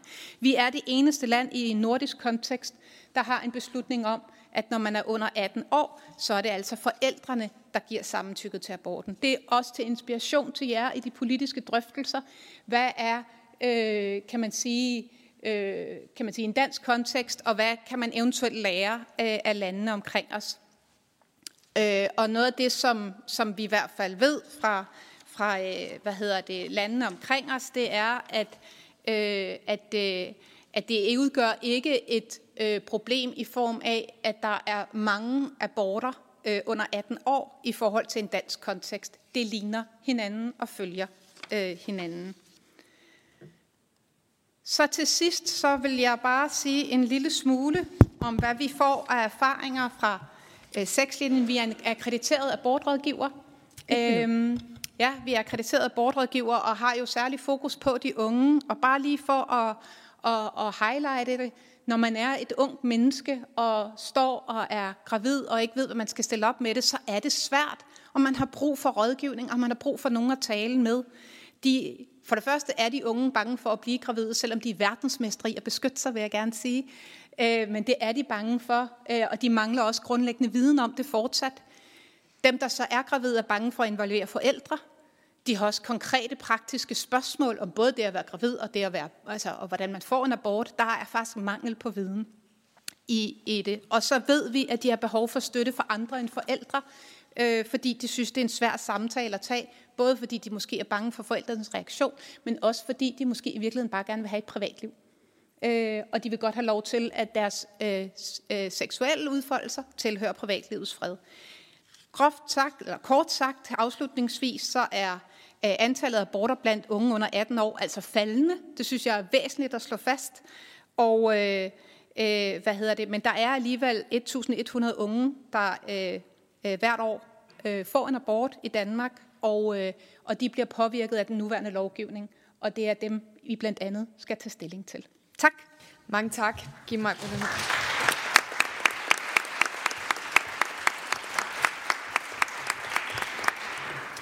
Ja, så bliver vi lidt klogere på noget det, der også bliver spurgt lidt til. Så øh, Annika Frida Petersen, Ph.D. fra Københavns Universitet og forsker hos Institut for Menneskerettigheder, vil fortælle os noget om afgørelsespraksis hos de regionale abortsamråd. Tak. Vi stiller lige timeren. Ja. Tak for invitationen til at holde oplæg her i dag. Det er jo en vigtig pointe, at hvis man skal kigge på lovgivning, der har stået stille i et halvt århundrede, at man så gør det med input fra aktuel forskning. Så det er det, jeg vil byde ind med i dag. Der mangler en slide. Har vi fået det rigtige slide, Niklas? Det vil vise sig. Det bliver lidt spændende nu. Nå. Men uanset, øh, det her forskningsprojekt er et øh, tværfagligt forskningsprojekt på tværs af Københavns Universitet og Aalborg Universitet. I samarbejde med professor Janne Rotmar Hermann har jeg kortlagt afgørelsespraksis hos de regionale abortsamråd. Og i dag vil jeg fokusere primært på social indikation, altså hvor der er nogle socioøkonomisk udsatte forhold hos kvinden, og eventuelt også hos hendes familie. Så er der den indikation, der hedder ung alder. Og til sidst vil jeg kort komme omkring, det er de forkerte slide, Niklas. Vi prøver. Øh, omkring, øh, så tror jeg simpelthen, jeg er blevet nødt til at have min computer og min egen slides. Vi kan lige hoppe videre til næste øh, oplægsholder, ja. og så får du lov at komme på ja. bagefter. Er det ikke en meget god måde at gøre det på? Fordi så får vi øh, det rigtige ja. slideshow. Så øh, vi hopper meget hurtigt videre til Nina Thomsen, som får ordet her. Øh, og så ser vi, om vi kan få fundet det rigtige slide frem, så, øh, så Annika har mulighed for at fortælle. Yes. Ja. Nina, ordet er dit. Ja, tak, og tak fordi jeg måtte komme øh, i mødeappen. Der synes vi jo, det er helt på sin plads, at man nu her med 50-året faktisk tager så øh, til bundsgående en diskussion omkring rammerne for abort. Både abortgrænse, abortsamråd, aldersgrænse, hvad det er for en rådgivning, øh, vi giver. Det er på høje tid, øh, og det ser vi også øh, som, som i virkeligheden en, en nødvendighed, og helt naturligt, at vi gør det med, med jævne mellemrum i Danmark øh, I møderhjælpen i forhold til, hvem, eller, hvem vi er, hvad vi laver, jamen så har vi, får vi årligt 300.000 øh, kroner fra Folketingets partier til at lave uvildig rådgivning til alle de øh, kvinder primært, men i virkeligheden også jo familier, som er i tvivl om abort. Så det, jeg vil tage ind øh, i nu, det er i virkeligheden det land, hvor det ikke er sort-hvidt, men hvor det enkelte menneske er i tvivl. Øh, hvad skal jeg gøre i den her situation? Og vi hjælper både øh, kvinder, som er i tvivl, inden de får aborten, men også kvinder, som efter de har fået abort, øh, er i tvivl, om de har gjort det rigtige. Øh, og i virkeligheden også bære det med sig, den tvivl eller den bekymring, har jeg, har jeg truffet det rigtige eller det forkerte valg, kan risikere at bære det igennem sit liv i, i mange år. Så inden vi sådan, øh, går ud, og jeg tænker også, inden det her det er jo også lidt en start måske til den debat, som der også skal tages mellem folketingspartier, så er i hvert fald herfra et, et, et, et fromt ønske om, at man er, man er omsorgsfuld i den her debat. Der er klare holdninger øh, i forhold til grænsen. Er det et barn? Er det en klump? Er det et foster? Bare en appel om, at I er, I er omsorgsfulde i den debat, fordi der er på den anden side nogle kvinder, som træffer nogle valg, og for hvem det er svært at få aborten, og for hvem det også kan være svært at træffe det valg at få barnet. Øh, vores samtaler, det varetages af socialrådgivere, Det, det kan være på chat, det kan være telefonsamtaler, det kan også være et forløb øh, ansigt til ansigt, hvor det er mor, men også i, i mange, mange sammenhænge både er far og mor, der, der er med i under. Øh, I sidste år, der hjalp vi, eller der var vi i kontakt med 351 brugere, øh, der var i tvivl om abort. I kan se noget data her.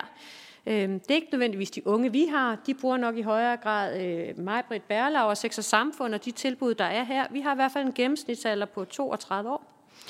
Øh, der er ganske få, der, der, er, der er helt unge. Øh, vi kan også se, at det, der er stor forskel. Det både være enlige kvinder, det kan være kvinder, som har et, et parforhold, det kan være kvinder, der er gift, som får den her rådgivning, og som har de her tvivlsspørgsmål. Det er meget, meget forskelligt. Så kan I se her, at, øh, at 80 procent af dem, der, der henvender sig, de gør det, inden de får taget en abort. Altså det, er, det er den der grundlæggende etiske tvivl om, skal jeg, skal jeg få barnet eller ej? Og så er der så 20 procent, som efter de har fået aborten, øh, simpelthen bliver ramt. De kan blive ramt af den medicinske øh, oplevelse, eller hvad man nu skal sige, det at fået aborten, hvordan var indgrebet, men jo også den her tvivl om, om hvorvidt det var det rigtige valg, man, man har truffet. Øhm. Vi kan se, at, og jeg har ikke data sådan helt eksakt på det her, øhm, men der er en, altså det kan for nogle af kvinderne, hvis de opdager graviditeten sent, så kan det føles som et pres, det der med, at de skal træffe en hurtig beslutning. Øh, oplever, opdager du faktisk først omkring uge 12, at du er gravid, øh, er i tvivl, om du skal få en abort, så er det et meget stort pres, at du skal træffe den her beslutning øh, nærmest fra den ene dag til den anden. De, de kvinder kunne godt bruge mere tid. Men øh, er du, har du grundlæggende en, en etisk tvivl, eller har du grundlæggende en tvivl i forhold til, hvor du er henne i dit liv, jamen så, så er du lige så meget i tvivl, om du har haft fire uger eller otte uger øh, til at træffe beslutningen. Der, der vil tvivlen bare fortsætte, øh, og i virkeligheden et eksistentielt øh, valg for, for nogle af kvinderne. Så vil jeg også sige, at jeg kan ikke give jer erfaring i forhold til, når, det er, når kvinderne har været forbi abortsamrådene. De bruger ikke vores rådgivning. Så der tænker det i højere grad den rådgivning, der bliver givet i forbindelse med abortsamrådet. Man skal kigge ind i, hvilke, hvilke konsekvenser det har for, for kvinderne der.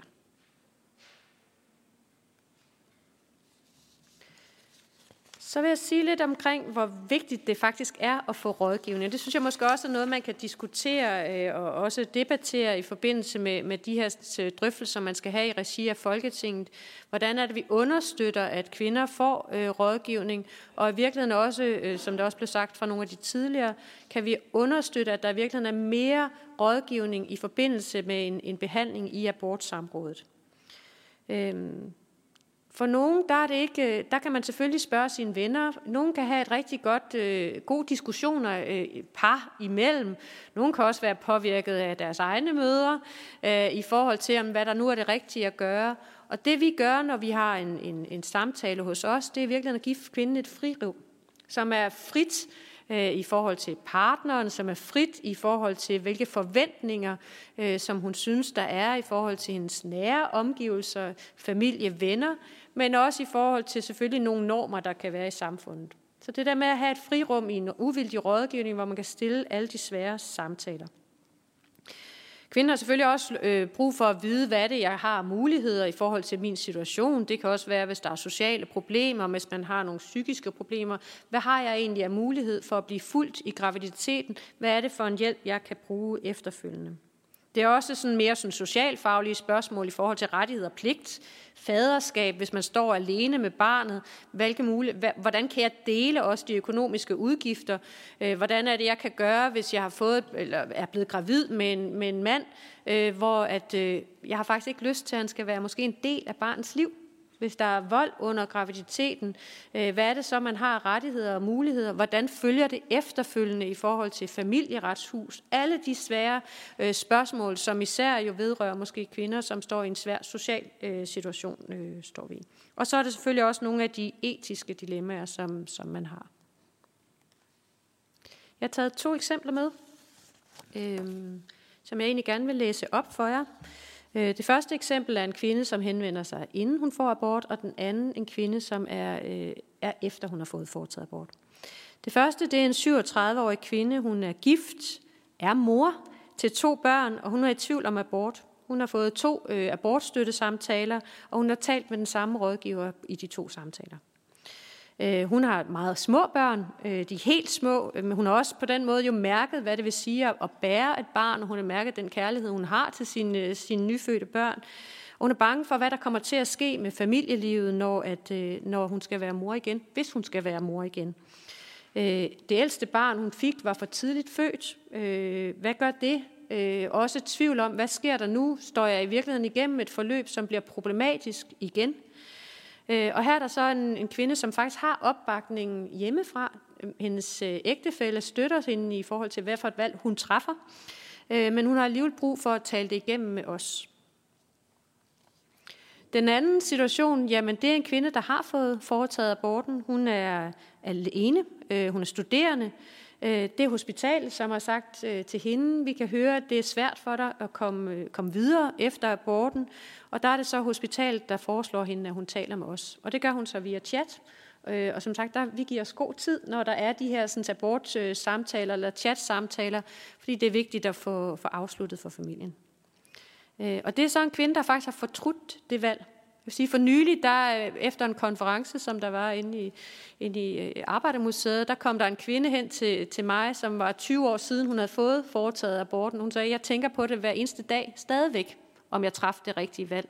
Så derfor er det så afgørende, at man faktisk får talt det her igennem. For ellers så er det sådan set noget, der kan, der kan bære ved øh, igennem hele livet. Og den her kvinde er meget påvirket af det. Hun græder dagligt, fortryder sin beslutning. Hun er ensom og har ikke nogen at tale med det om. Øh, og faktisk nået til den erkendelse, at hun truffede det, for, truffede det forkerte valg, at hun faktisk godt tror, at hun kunne være blevet en god alenemor. Så det er svært. Så derfor også igen den der appel om, om nænsomhed og omsorg, fordi enhver kvindes valg skal være et selvstændigt valg. Øh, og det siger måske også noget om, at selvom vi hylder øh, i praksis jo den fri abort, så er det stadigvæk et øh, område, som kan være tabuiseret og svært at tale om øh, som, som menneske og som kvinde. Øh, man står alene øh, med de her beslutninger. Øh, ja, så tror jeg, jeg slutter. Godt. Tusind tak, Nina.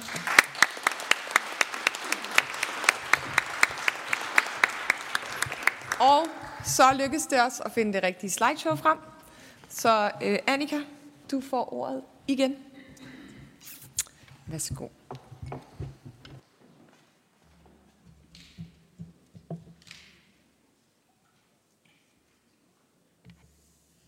Ja, det er ikke mange, der får lov til at tale to gange på samme oplæg. Men så vigtig er forskningen. Ja.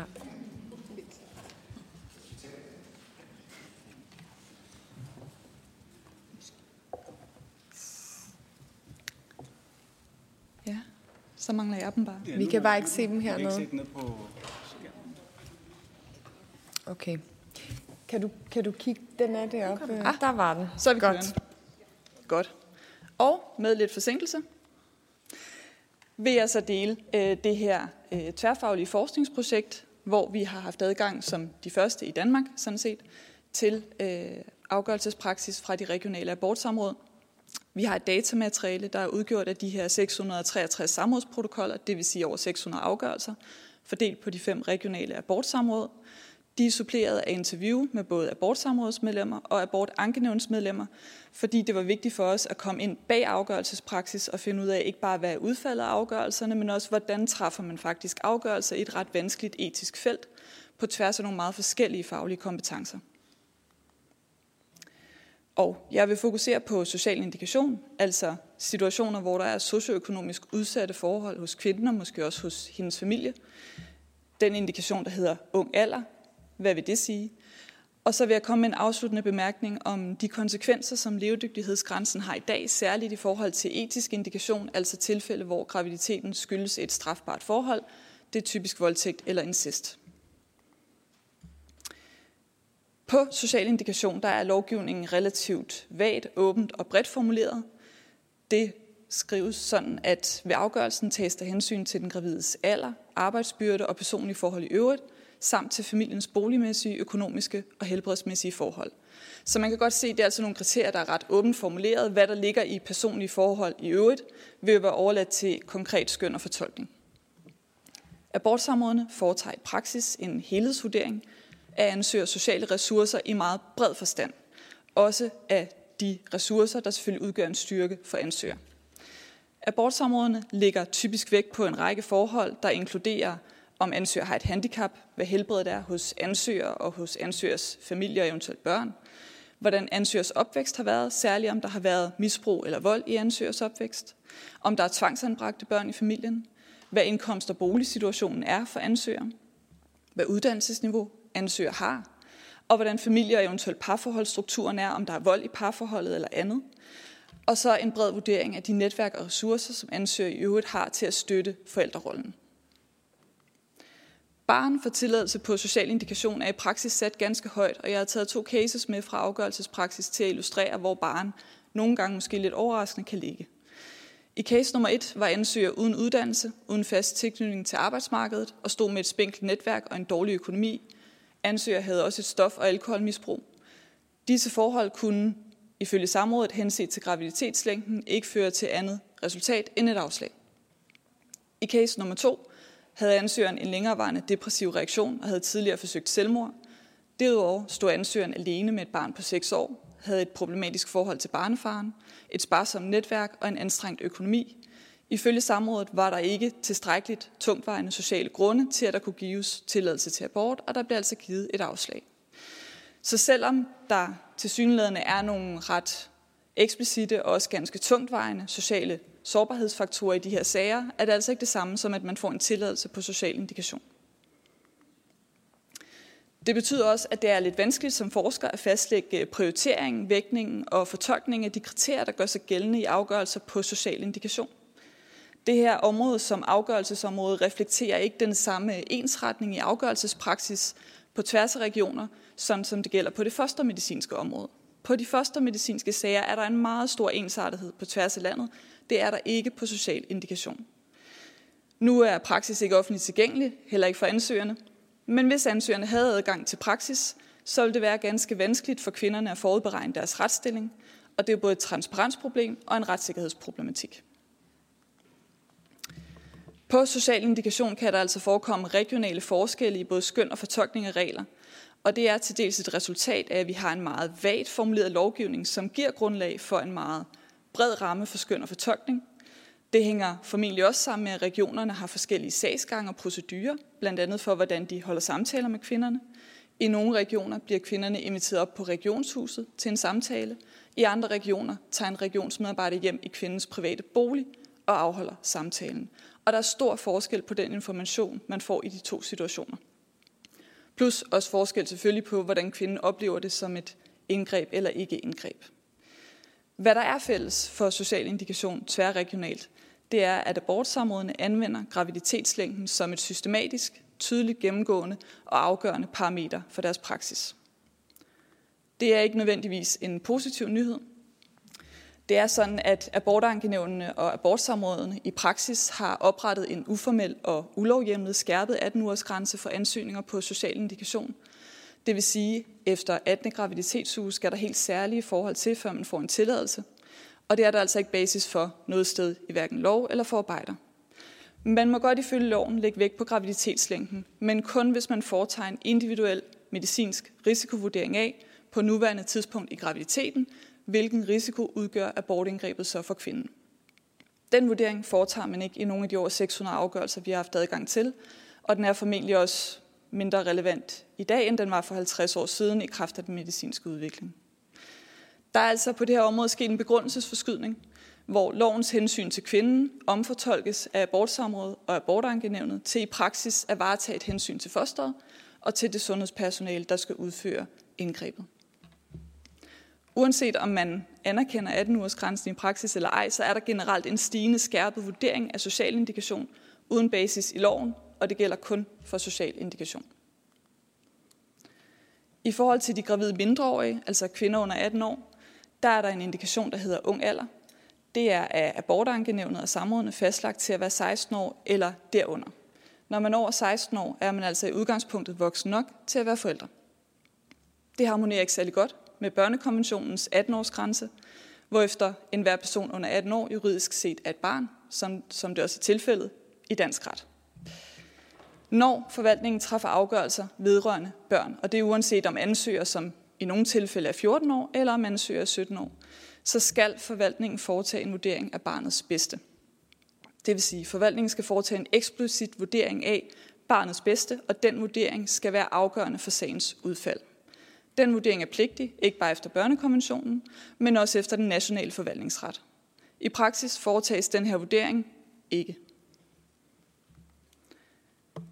Vi har jo i dansk ret en levedygtighedsgrænse, og den afskærer alle andre indikationer end den fostermedicinske indikation. Det betyder, at levedygtighedsgrænsen i praksis i nogle tilfælde afskærer udsatte kvinder og mindreårige piger for adgang til abort efter voldtægt, det vi kalder etisk indikation, som dækker primært voldtægt og incest. Og det er et problem, fordi vi ved, at mindreårige piger og også voksne kvinder, der har været udsat for enten voldtægt og eller incest, selvfølgelig har nogle traumereaktioner, der kan forhindre, at de opsøger sundhedsfaglig hjælp i tide. Nogle er meget stærkt socialt udsatte. Der er en stærk kobling mellem social udsathed og seksuel vold. Flere er på flugt fra voldelige parforhold. Nogle er asylansøgere, nogle har et svært handicap, som gør, at de er afhængige af andre for at få adgang til sundhed. Og nogle er så selvfølgelig børn, som er afhængige af voksne eller institutionspersoner for at få adgang til sundhed. Det betyder, at de ikke får mulighed for at søge tid. Og det er altså sådan i praksis i dag, at efter levedygtighed, der gives der afslag, og kvinden eller den mindreårige pige må herefter gennemføre graviditet og fødsel baseret på en voldtægt. Det er i potentiel konflikt med forbuddet mod tortur, blandt andet. Generelt, når man ser på abortsamrådspraksis, så er der et udtalt og systematisk fravær af menneskerettigheder, og der er altså en del menneskerettigheder, der er relevante på abortområdet. Men der er altså ikke nogen af dem, der bliver taget hensyn til eller inddraget i abortsamrådspraksis i dag. Og det gælder samtlige abortindikationer. Så konklusionerne er, at på området for social indikation særligt er der en vag og åben formuleret lovgivning, der giver grundlag for regionale forskelle i praksis. Praksis er ikke tilgængelig for ansøgerne, og det er i konflikt med det krav, den europæiske menneskerettighedsdomstol stiller til staterne. Når staterne har skabt en legal adgang til abort, så skal der være transparens i den adgang. Det er der ikke i dag. Der er opstået ulovhjemlede grænser og skærpede vurderinger, som ikke har basis i loven. Der er et gennemgående fravær af menneskerettigheder i praksis. Børn, handicappede og voldtægtsoffers rettigheder er ikke synlige i praksis i dag. Og den gatekeeping, vi juridisk foretager af sundhedsydelsen, rammer oftere socialt udsatte kvinder og pigers adgang til sundhed. Og på den opløftende bemærkning, tak for jeres tid.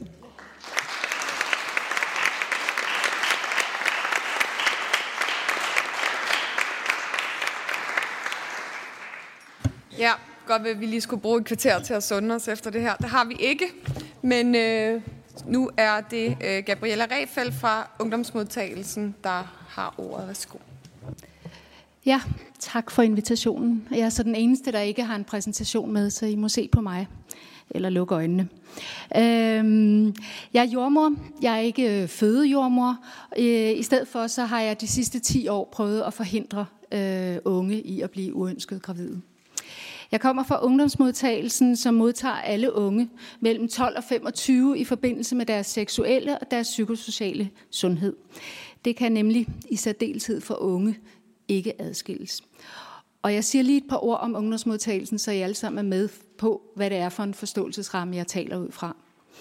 Øh, vi giver og vi administrerer gratis prævention. Vi tilbyder test og behandling for øh, seksuelt overførte infektioner, og vi tilbyder graviditetstest.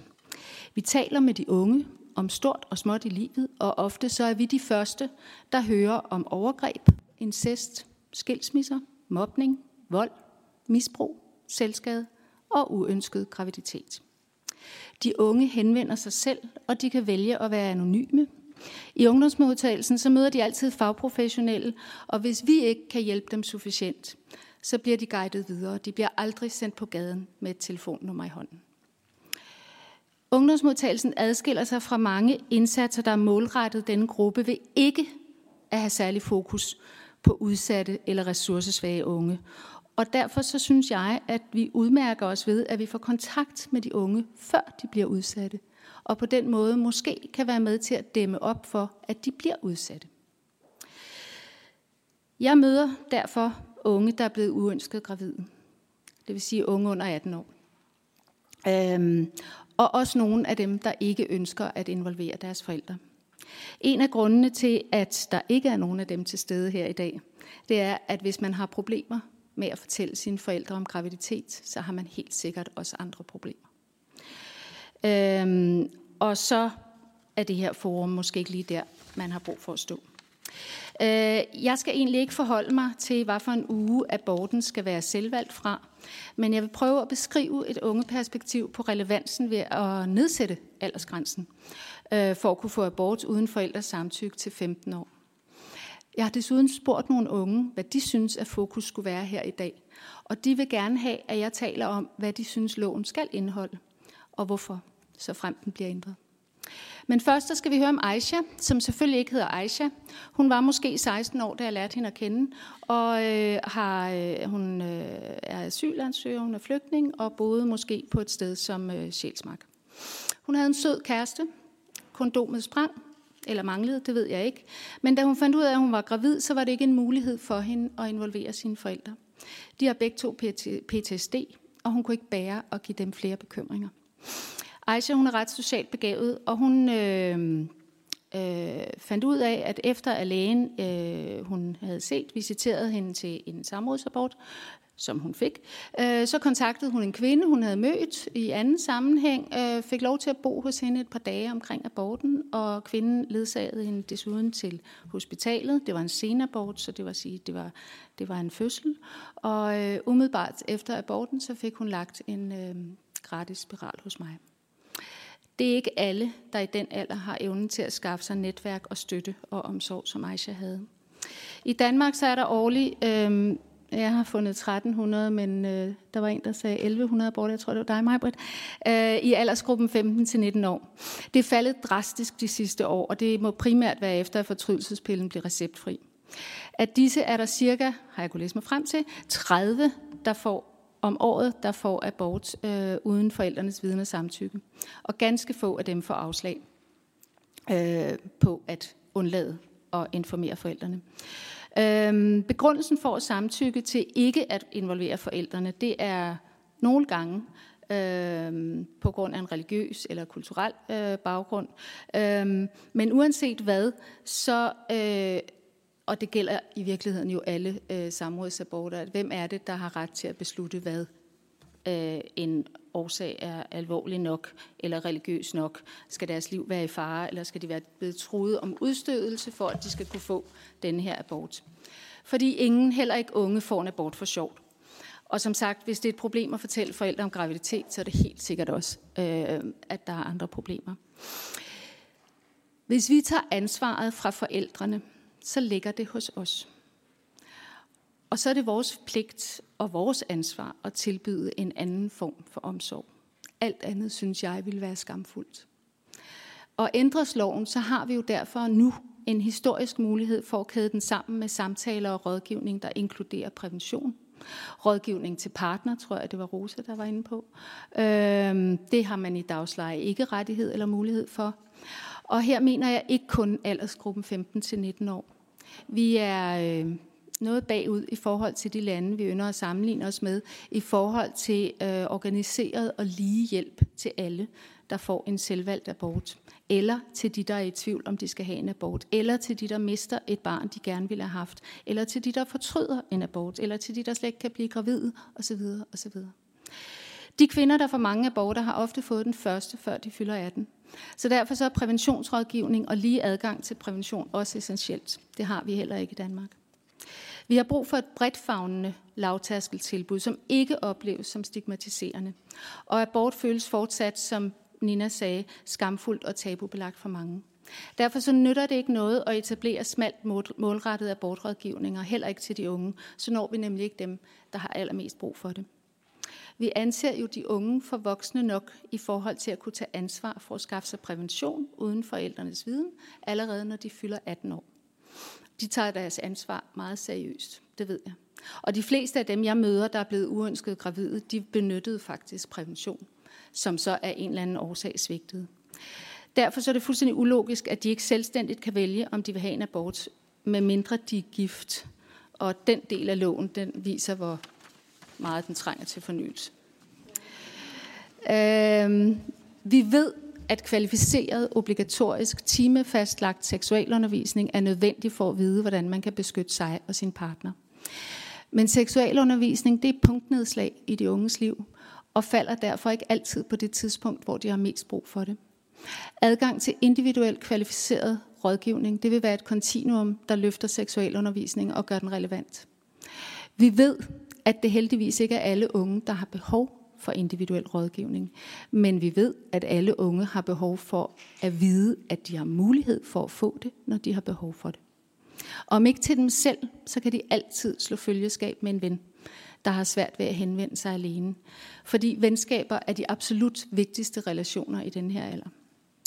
Vi ved, at de unge ikke ønsker at tale med egen læge om for eksempel klamydia, og så er det derfor meget nemt at forestille sig, at de heller ikke har lyst til at henvende sig der, hvis de ikke er uønsket gravide. Og dermed så bliver det tilfældige projekter og bevillinger, der afgør, om den unge kan få støtte. Og de er ofte så tilfældige, at den unge ikke kender til dem.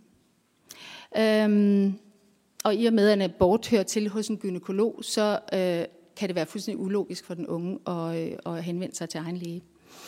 Øhm, jeg mener, der er råd til at gøre det anderledes. To abortstøttesamtaler hos praktiserende læge. Alt sammen udført på 20-30 minutter, inkluderet en visitation. Det udløser ifølge praktiserende lægers honorartabel af 1. april 2023 øh, en udgift på ca. 1000 kroner. Øh, ud af de cirka 14.000 provokerede aborter, der bliver udført årligt, så er det kun 2.000 kvinder eller personer med vulva, der søger denne her støttesamtale.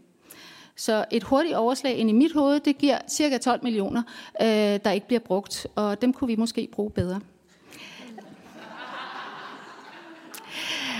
En abort hos en gynekolog udløser ca. 3.000 kroner til gynekologen.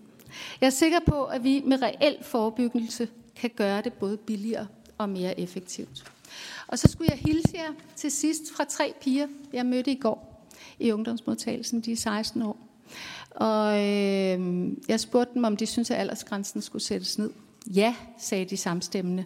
Så længe alle i Danmark har et sted, hvor de kan gå hen og tale om det. For eksempel som det her, ungdomsmodtagelsen.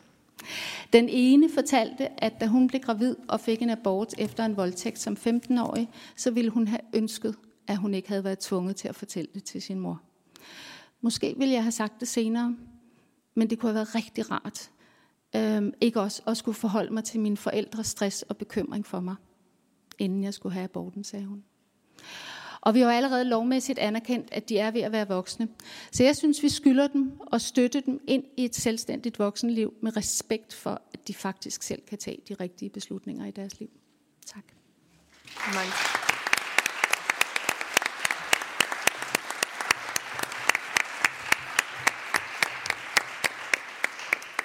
Tusind, tusind tak alle sammen. Det var meget, meget spændende indlæg, I kom med. Og nu er der også mange spørgsmål fra udvalget. Den første, der bedt om ordet, det er Birgitte Vind.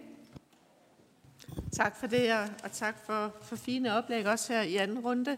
Øh, jeg skal gøre det kort, og det handler om, om ungdomsmodtagelsen, som øh, Marbet Baller også nævnte. Jeg ved ikke, om, om en af jer kan sige lidt mere om baggrunden for ungdomsmodtagelsen, som jo oprindeligt, så vidt jeg kunne forstå på Marbet, jo ikke er en, en dansk opfindelse, men øh, men øh, noget, man har i Sverige. Er der nogen af jer, der kan sige lidt øh, om de svenske erfaringer, og måske også de danske erfaringer med at have ungdomsmodtagelser? Tak. Godt, så er det Rosa Lund. Tak for det, og tak for nogle igen virkelig, virkelig spændende oplæg. Øh, jeg har to spørgsmål, og det øh, første er til Majbrit Berlau, og det går på, hvor kommer den her modstand mod abort fra?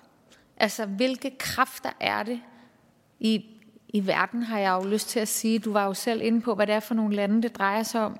Men vi kan jo også godt mærke det her i Danmark, øh, når man øh, siger noget offentligt om det her spørgsmål. Jeg vil bare høre, om I har en, en fornemmelse eller analyse af det i, i sex og samfund. Hvor, hvor kommer den her modstand fra? Så det er det ene spørgsmål. Og det andet spørgsmål er i forhold til øh, unge modtagelsen. Kan man sige noget om... Øh, hvornår helt unge kvinder typisk tager den her beslutning. Det er jo selvfølgelig også i forhold til aldersgrænsen. Jeg, jeg, det gør meget indtryk på mig, det, øh, det du siger, øh, og så kan jeg ved en anden lejlighed fortælle alle enhedslistens forslag om, hvad vi synes, man skal gøre, men, men bare man kan sige noget om, det er jo en meget afgørende beslutning for ens liv, uanset hvor gammel man er, om man vælger at få et barn eller ej. Men kan man sige noget om de, om de unge, hvor lang tid de er om at tage beslutningen? Tak, og Susi Jessen når vi også. Tak. Jeg vil også lige starte med at sige tak til Nina og Gabriela, også for jeres store arbejde med at rådgive de her piger og kvinder, som jo står nok i en af de sværeste situationer, man overhovedet kan komme ud for.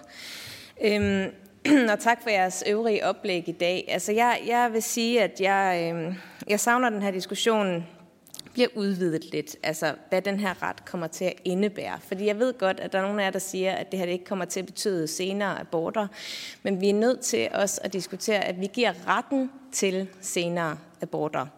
Og det kan jo have konsekvenser både psykisk for de kvinder, som øh, kommer til at skulle føde et barn, som ligner en lille altså bare et lille miniatyrudgave af et barn. Øh, sundhedspersonale.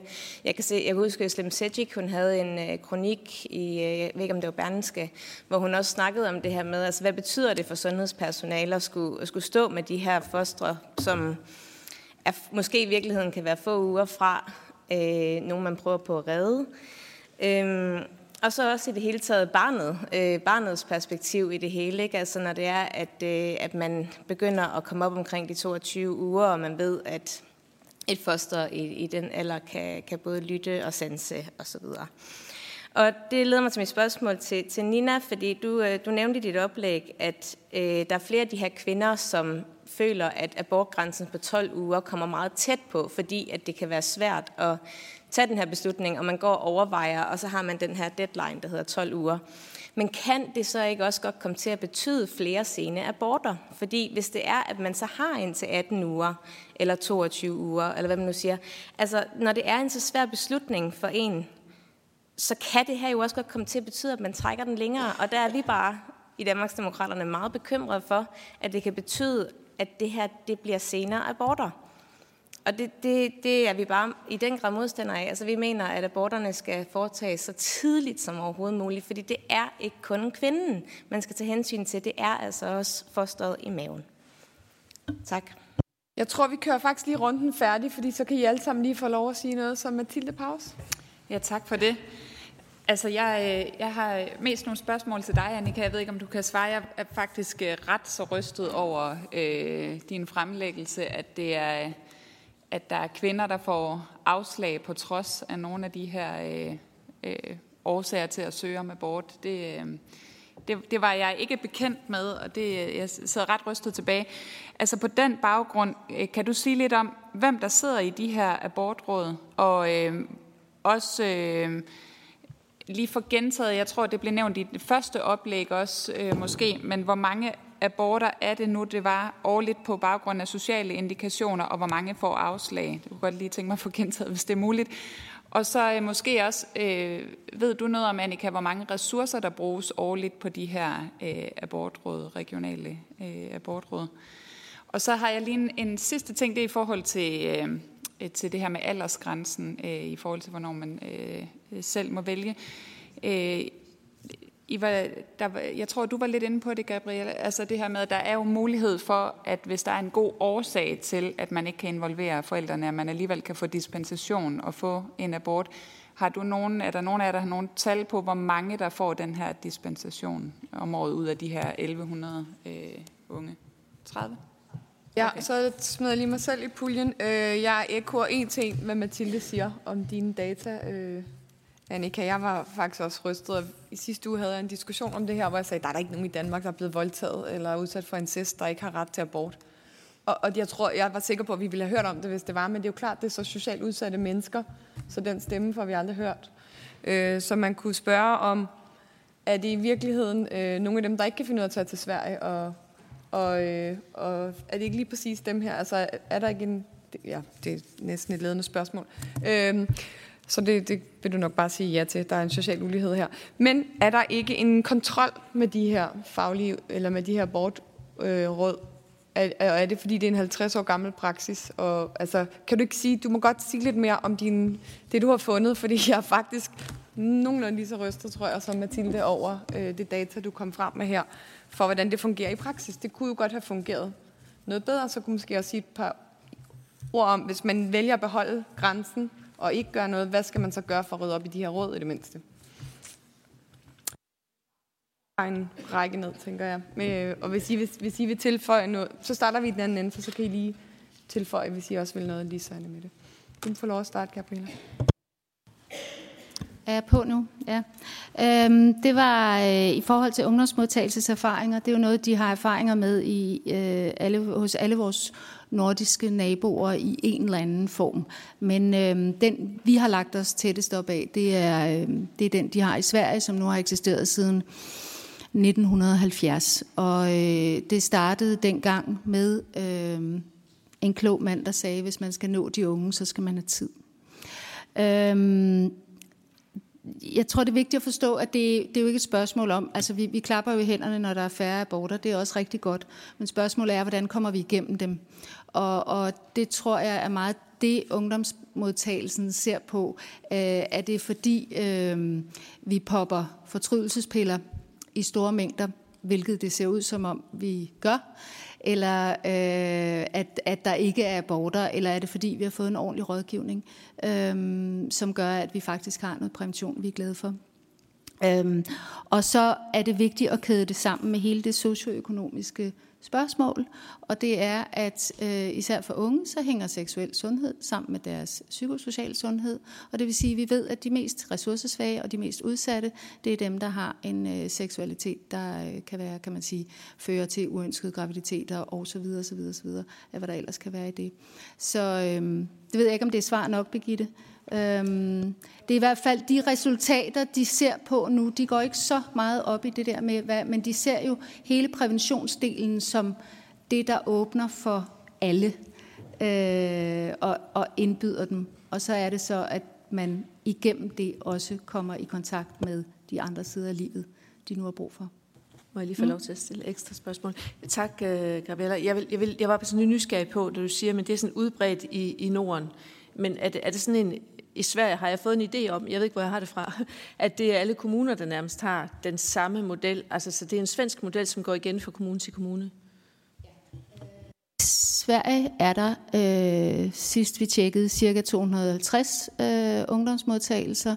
De har en ungdomsmodtagelse på nettet, der har cirka en million klik om måneden. Øh, de har indrettet sig lidt forskelligt, men i Region Skåne, der har de den fuldstændig samme model. Øhm, og ellers så bærer de jo præg af lidt det, vi er i gang med her, at hvis man ikke laver en kvalitetssikret model fra starten, så begynder det at stride i mange retninger. Det betyder ikke, at det er dårligt, men, øh, men så kan det være svært at have, øh, som man siger, garantere for samme kvalitet og indsamle data, hvad jeg tror er noget af det, man skal lægge vægt på. Godt. Ja. Nina? Ja, man får virkelig foldet ud her, at det ikke kun handler om abortgrænsen, men handler om alle mulige aspekter af det her perspektiv. Øh, Susi, du spørger til i forhold til de psykiske aspekter, altså som der også var en af oplægsholderne, der sagde, altså når man øh, hæver grænsen, så bliver der stadigvæk ved med at være de her 6 procent, øh, som er de der sene aborter. Så det betyder ikke noget for den del. Men jeg vil sige, det andet, det der med, betyder det noget i forhold til den psykiske belastning, øh, hvis det er, at man i stedet for, hvis man er i tvivl om, hvornår skal jeg få taget min abort, at man har helt frem til uge 18, Øh, sådan noget, vi har drøftet ret meget øh, i vores, blandt vores socialrådgivere, og har den bekymring. Og der har vi ikke kunne finde noget forskning. Altså, der kan godt være, der er forskning på, at man bliver ved med at tage aborten på et bestemt tidspunkt, men der mangler sådan set forskning, som vi, i forhold til, hvad vi har fundet frem, i forhold til, at det så en større psykisk belastning? Vil der være flere, som træffer et sent valg blandt dem, der er er i tvivl, øh, og, og, og det, når jeg spørger min socialrådgiver, så siger jeg, at det er en risiko, der er i forhold til dem, der er i tvivl, at der kan grænsen gøre, at man er, man er tvunget, du ved, men altså, man har en grænse, som gør, at nu skal man træffe et valg, og så får man det truffet. Øh, men, men jeg har ikke noget data øh, på det, men jeg synes, hvis, hvis det er, at man går ind i den, øh, den drøftelse, så synes jeg, det er noget, der er værd at, at følge i hvert fald, og netop sikre, at der er rådgivning også efterfølgende øh, til de kvinder, der er meget i tvivl. Ja. Øh, Annika? Ja, Tak. Øhm, I forhold til øh, Mathilde, dit spørgsmål, hvem sidder i abortsamrådene? Det gør øh, typisk en kombination af regionsmedarbejdere med socialfaglig og juridisk kompetence. Og så er det, som det fremgik af oplægget tidligere, så er det en typisk en gynekolog og så en læge. Så det er en kombination af lægefaglige kompetencer og så juridiske og socialfaglige kompetencer. De abortsamrådsmedlemmer, der sidder i dag, er, så vidt jeg kan forstå det, ikke fuldtidsabortsamrådsmedlemmer. Det er en opgave, de har ved siden af deres arbejde, enten som læger eller regionsmedlemmer.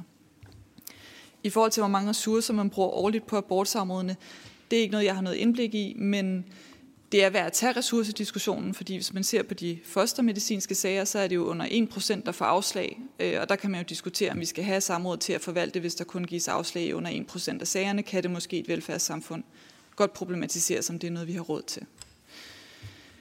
Og øh, i forhold til øh, Ida, øh, tak for farvelsen, har jeg næsten lyst til at sige. Øh, jeg var inde og præsentere de her fund for et år siden for Sundhedsudvalget. Der, jeg fornemmede ikke helt den samme farvelse. Øh, så det er jo det er fint at få en reaktion. Øh,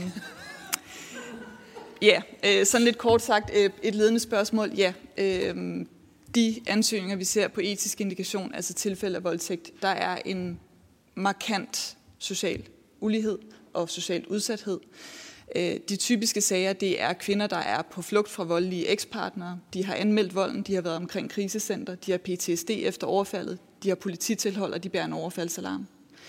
De får måske afslag, fordi abortsamråden ikke er sikre på, om det er præcis det her samleje, der har ført til graviditeten. I den forbindelse er der selvfølgelig ikke nogen strafferetlig bevisførelse for samrådene, som er et forvaltningsretligt organ, så det er ikke inden for deres kompetence, kunne man sige. En anden sag, der også øh, slog mig, det var heller ikke fund, jeg forventede øh, i forskningen her. Jeg forventede egentlig, at det ville være sådan en rimelig straightforward forskning, øh, men det var lidt mere voldsomt end forventet. En anden sag, der virkelig ramte mig, var en øh, 16-årig asylansøger, svært handicappet, øh, mindreårig pige, der havde været udsat for voldtægt, og hun søgte sent, for hun havde dårlig adgang til sundhedssystemet i kraft af sin status som asylansøger og svært handicappet. Hun fik et afslag, og hun skal så gennemføre øh, graviditet og fødsel. Hun var i uge 23 plus to dage. Og i det skal man selvfølgelig indregne, at man også skal bruge noget tid på at søge om aborten ved abortsamrådene. Øhm, men det jeg også kan se i materialet, det er generelt at få en asylansøger, kan det være vanskeligere at gøre adgangen til sundhed gældende og få de her undersøgelser for at finde ud af, om man overhovedet er gravid. Så der er klart en øh, udsathedsfaktor, når vi taler om etisk indikation især. I forhold til etisk indikation øh, har vi også noget forskning på vej, der viser, at abortsamrådene ikke altid lykkes lige godt med at identificere en voldtægt.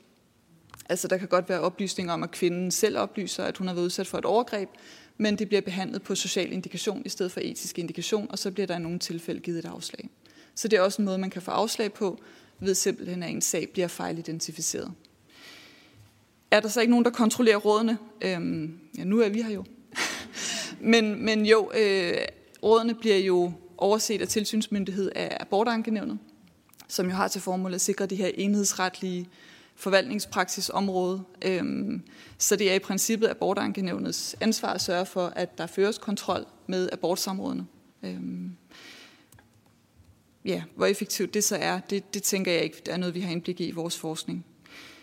Hvis man vælger at beholde abortsamrådene, øhm, og det vil jeg måske lægge øh, meget stor vægt på hvis, hvis man vælger at beholde dem, hvordan kan man så rette op på det? Så vil jeg i hvert fald anbefale, at man efteruddanner abortsamrådsmedlemmerne, både i abortlovgivningen, så den forvaltes korrekt, og i de menneskerettigheder, der knytter sig til abortlovgivningen og abortområdet, så vi sikrer, at der er den tilstrækkelige indsigt i reglerne til, at de kan forvaltes efter hensigten. Medmindre man selvfølgelig også vælger at øh, revidere reglerne. En anden måde, man kan forsøge at øge kan man sige, kontrollen og kvaliteten på det her område, kan jo være, at man sikrer den offentlighed, der ikke er i dag. En af grundene til, at det har udviklet sig, som det har, kan jo hænge sammen med, at det har været et system, der har lukket sig om sig selv. Der er ikke nogen, der har haft indsigt i det, og derfor, når vi har diskussioner om abort, så har vi det ikke nødvendigvis på et oplyst grundlag. Så en måde, man kunne forbedre det her område på, var at oprette et retsinformationssystem, hvor man selvfølgelig sørger for at anonymisere praksis tilstrækkeligt, men giver kvinderne mulighed for at få indsigt i praksis, offentligheden mulighed for at få indsigt i praksis, politikerne, sådan så vi fælles kan føre en kontrol med, bliver det her område forvaltet sådan, som vi tænker, det skal forvaltes. Så det var i hvert fald nogle muligheder. Mange tak. Maj. Jeg kan godt mærke, at jeg skal lige... Øh... Det er meget stærkt, det du siger. Nå. Øhm, Øh, bare lige øh, et par enkelte mærkninger til det med de unge. Altså i Texas Samfund så rådgiver vi jo tusindvis af unge hver evig eneste år på øh, sexlinjen, som også er der, hvor de ringer ind, når de er i tvivl om, om de er gravide, eller om, når de ringer, når de øh, øh, også ved, at de er gravide. Øh, og, øh, og som sagt, så er at noget af det beslutningsgrundlag, for det var det, der blev efterspurgt, øh, hvad, hvordan beslutter de sig, hvornår beslutter de sig, noget af det beslutningsgrundlag, der der, øh, det hænger altså rigtig meget sammen med øh, for dem, hvad er, øh, hvad er mine muligheder, hvad er informations, altså hvad, hvad er det, der skal ske konkret, hvad bliver processen, altså de har brug for nogle klare informationer om, hvad, hvad vil der skulle ske sundhedsfagligt? Hvor skal jeg henvende mig? Hvornår skal jeg gøre det? Altså, der mangler der ikke noget virkelig grundlæggende rådgivning til, at de ved, hvad er det for et felt? I hvilket felt skal jeg træffe en beslutning? Og så fylder forældre selvfølgelig rigtig meget. Og noget af det, som vi rådgiver rigtig meget til, det er, hvis de synes, det er svært at tale med deres forældre, så får vi talt med dem om, hvordan kan du tale med dine forældre? Fordi det er vigtigt, og det synes jeg også er måske væsentligt at vide for jer alle sammen, langt de fleste af de unge øh, aborter, der gennemføres i Danmark, der kommer de altså med mor og far i hånden. Det synes jeg er rigtig centralt at få sagt. Det er ikke sådan, at unge mennesker i Danmark har brug for at, at, at kortslutte forældredialogen omkring det her, men for nogen findes der behovet for at holde det her uden for forældres øh, optik. Men de fleste kommer altså med mor og far i hånden. Øh, og det er jo også den rådgivning, der er så væsentligt at give dem adgang til. Øh, så det bruger vi rigtig mange kræfter på i Sex og Samfund. Og det er selvfølgelig et rådgivning, der er til rådighed for alle landets unge. Så omkring, øh, Rosa, du spørger til, hvor kommer man den her modstand fra? Det tænker jeg ligger måske en lille smule uden for høringen. Øh, så bare meget kort øh, vil jeg sige, at hvis man virkelig interesserer sig for det her, så har jeg en kronik information i dag sammen med formanden for Europabevægelsen, Jens Christian Lytken, øh, hvor vi faktisk beskriver øh, en række af de dynamikker, som øh, det, der kaldes antigenderbevægelsen, øh, udspringer af, og hvordan den i øvrigt er meget velfinansieret. Så den vil jeg øh, henvise til, at man kan læse, øh, uden at tage for meget af, af høringens tid på det. Øh, Lis og Anne Mette, har I noget at tilføje? Eller? Ja, jeg har ikke øh, nødvendigvis. Mm. Jeg kunne godt øh, tænke mig lige at kommentere på det her med, med barnets perspektiv, fordi det er jo øh, respekten for liv øh, også. Ikke? Den skal vi jo også huske at have med i det her, men det er også i, til det hører også, at jeg synes, man skal have en respekt for det liv, man tilbyder det barn, der eventuelt bliver født ind i en familie, hvor det er uønsket, eller hvor det skal leve med et handicap, og hvor, hvor familien har vurderet, at de ikke har ressourcerne til at, at tage hånd omkring. Så det tænker jeg også, det er vigtigt, når vi, når vi taler om, om barnets øh, perspektiv. I forhold til det her med abort-tidspunktet, ja, men øh, igen, gerne gentage, vi kommer ikke til at se flere sene aborter, fordi vi laver det her til et, et frit valg. Jo, der er nogen, der kommer til at træffe en beslutning senere, men der er også, som lige sagde, nogle aborter, man måske kan gennemføre lidt tidligere, øh, fordi der bliver truffet en beslutning øh, alene øh, på parret, og man ikke skal vente på andre. I forhold til tallene, Mathilde, så var det i 21, der var det 803, der søgte om tilladelse. 750 fik tilladelse, så var der 38, der ankede, 6 fik tilladelse derefter, og det vil sige, at vi endte med 47 ud af de her 13.200 kvinder, der ønskede abort, som ikke fik tilladelse til det. Mange tak. Og nu skal I høre, det her er jo en ekstremt sensitiv debat, og der kommer også en stor etisk debat. Øhm, men jeg vil alligevel godt tillade, at vi tager nogle spørgsmål fra salen, men jeg kommer også til at gribe meget hårdt ind, hvis det, det går fuldstændig amok. Øh, så, øh, så der bliver der bare lukket ned, øh, og så kan I hverken komme på tv eller noget andet sted. Så jeg vil gerne lade nogle af jer, der har siddet og lyttet til det her, lige komme ind. Øh, jeg ser fem hænder lige nu. I får øh, et minut hver. Øh, seks hænder. I får et minut hver, øh, og så har vi lidt... Nej, det får I ikke engang. Vi når ikke alle sammen. Øh, du kom først, så må jeg blive... Øh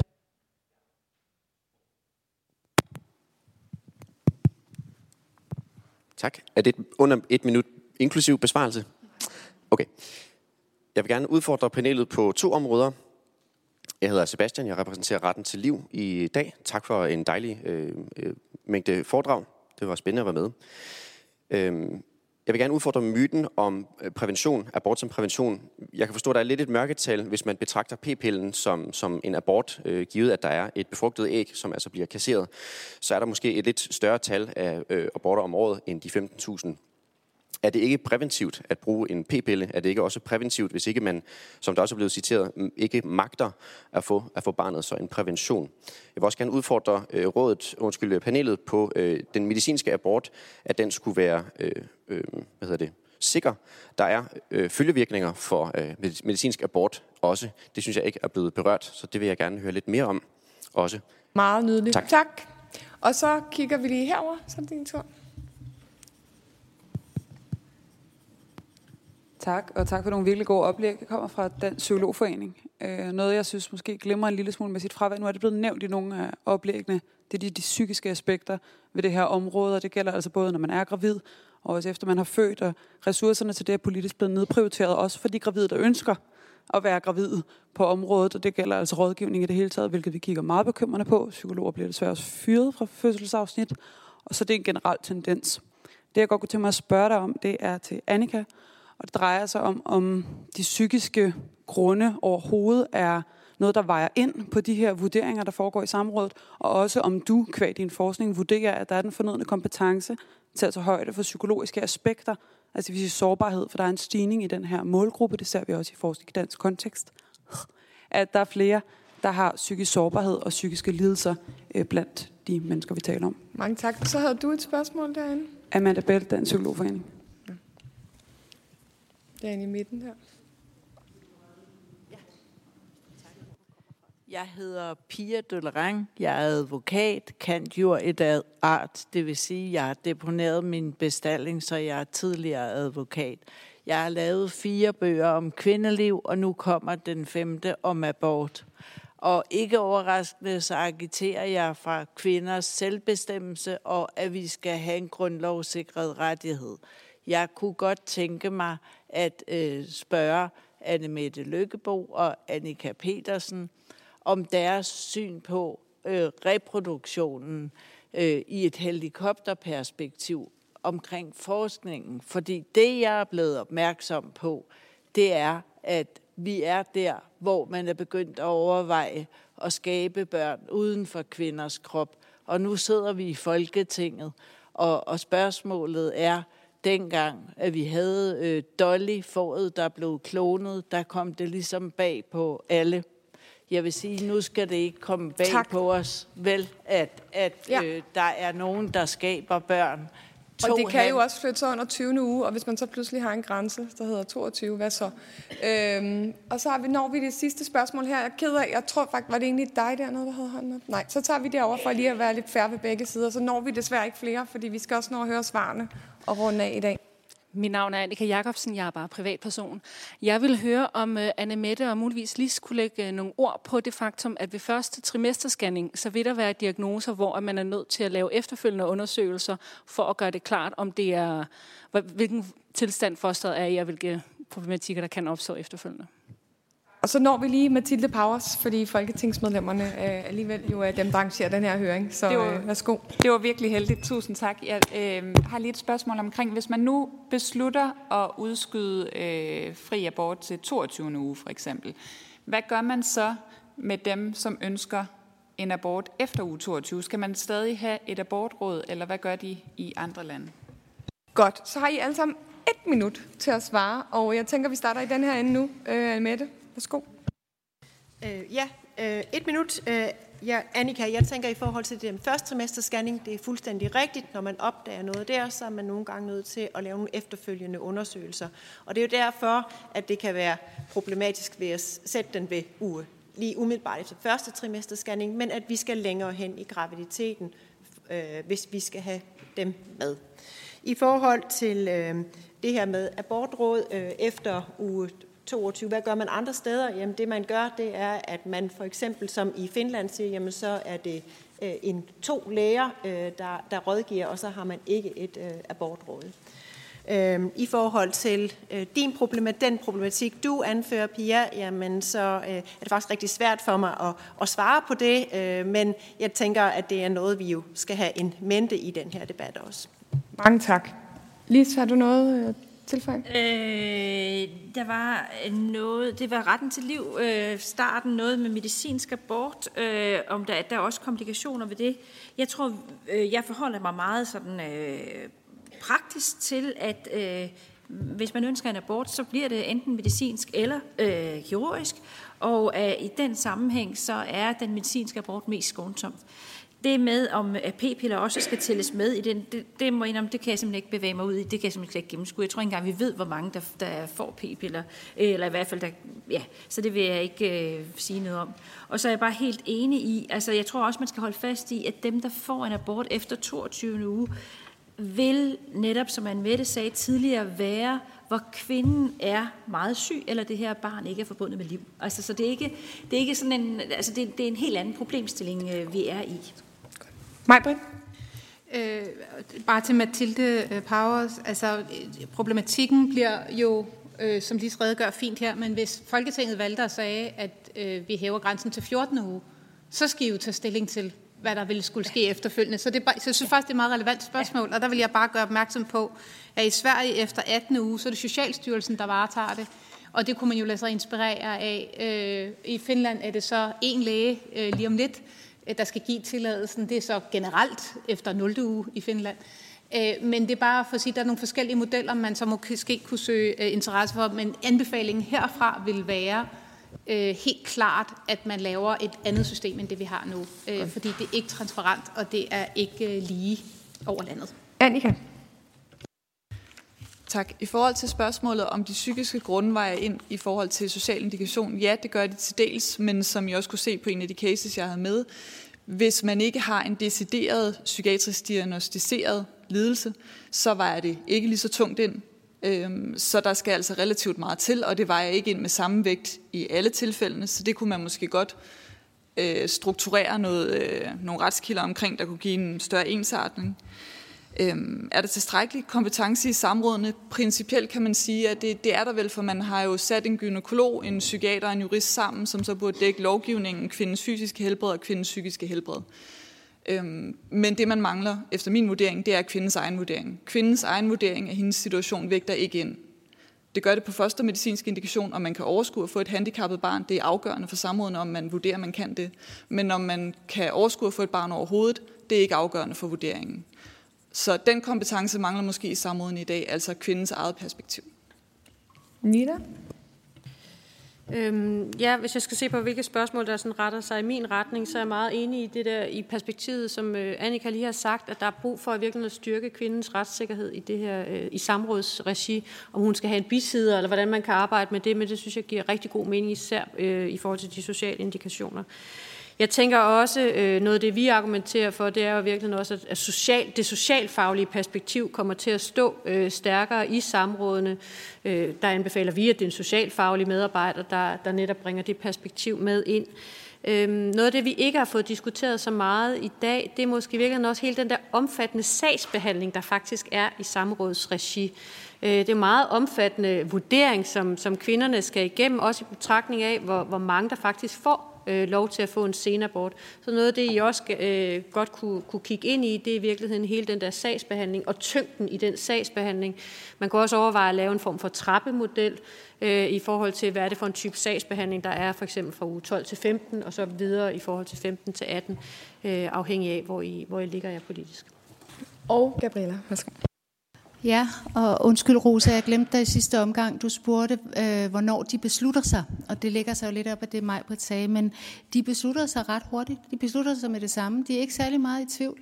Heller ikke, om det, heller ikke dem, der vælger, at de vil beholde barnet. Så det er sådan en meget ung, kan man sige, øh, øh, tilgang. Øh, så øh, igen for at prøve at se på det, jeg eventuelt ville kunne svare på. Jeg ved ikke, Sebastian, om du taler om fortrydelsespiller som, som Øh, det var det, du mente, ikke? Ja. Øhm, og, og der er antallet af fortrydelsespillebrugere steget voldsomt. En fortrydelsespille, det er ikke det samme som en abort. En fortrydelsespille, den forhindrer en ægløsning, så det er ikke en graviditet, der er dannet, der ikke kommer til der, vil jeg lige understrege. Samtidig med, jeg tror, det er enormt vigtigt at holde fast i, at de lande, hvor øh, det er svært abort, der er jo lige så mange aborter, som der er her. Der er det bare øh, kvinden og barnet, der øh, som man siger, ikke har den sikkerhed, som vi kan garantere her. Øh, og til dig fra Psykologforeningen, jeg er helt enig, og jeg håber, jeg også fik understreget det i mit, øh, øh, i mit oplæg. Tak.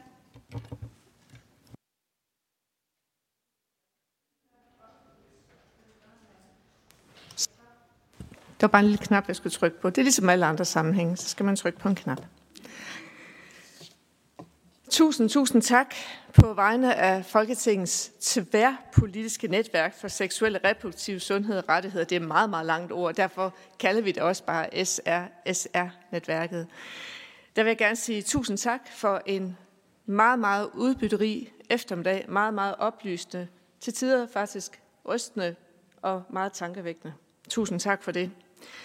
I SR-SR-netværket, som sagt går det på tværs af alle Folketingets partier, der arbejder vi for retten til at bestemme over egen krop, både i Danmark, men altså også internationalt. Og når vi gør noget her i Danmark, så kigger resten af verden ofte også på os, og derfor, når vi er ude at rejse, så snakker vi også om de her problematikker med, med andre lande og med kolleger i andre lande.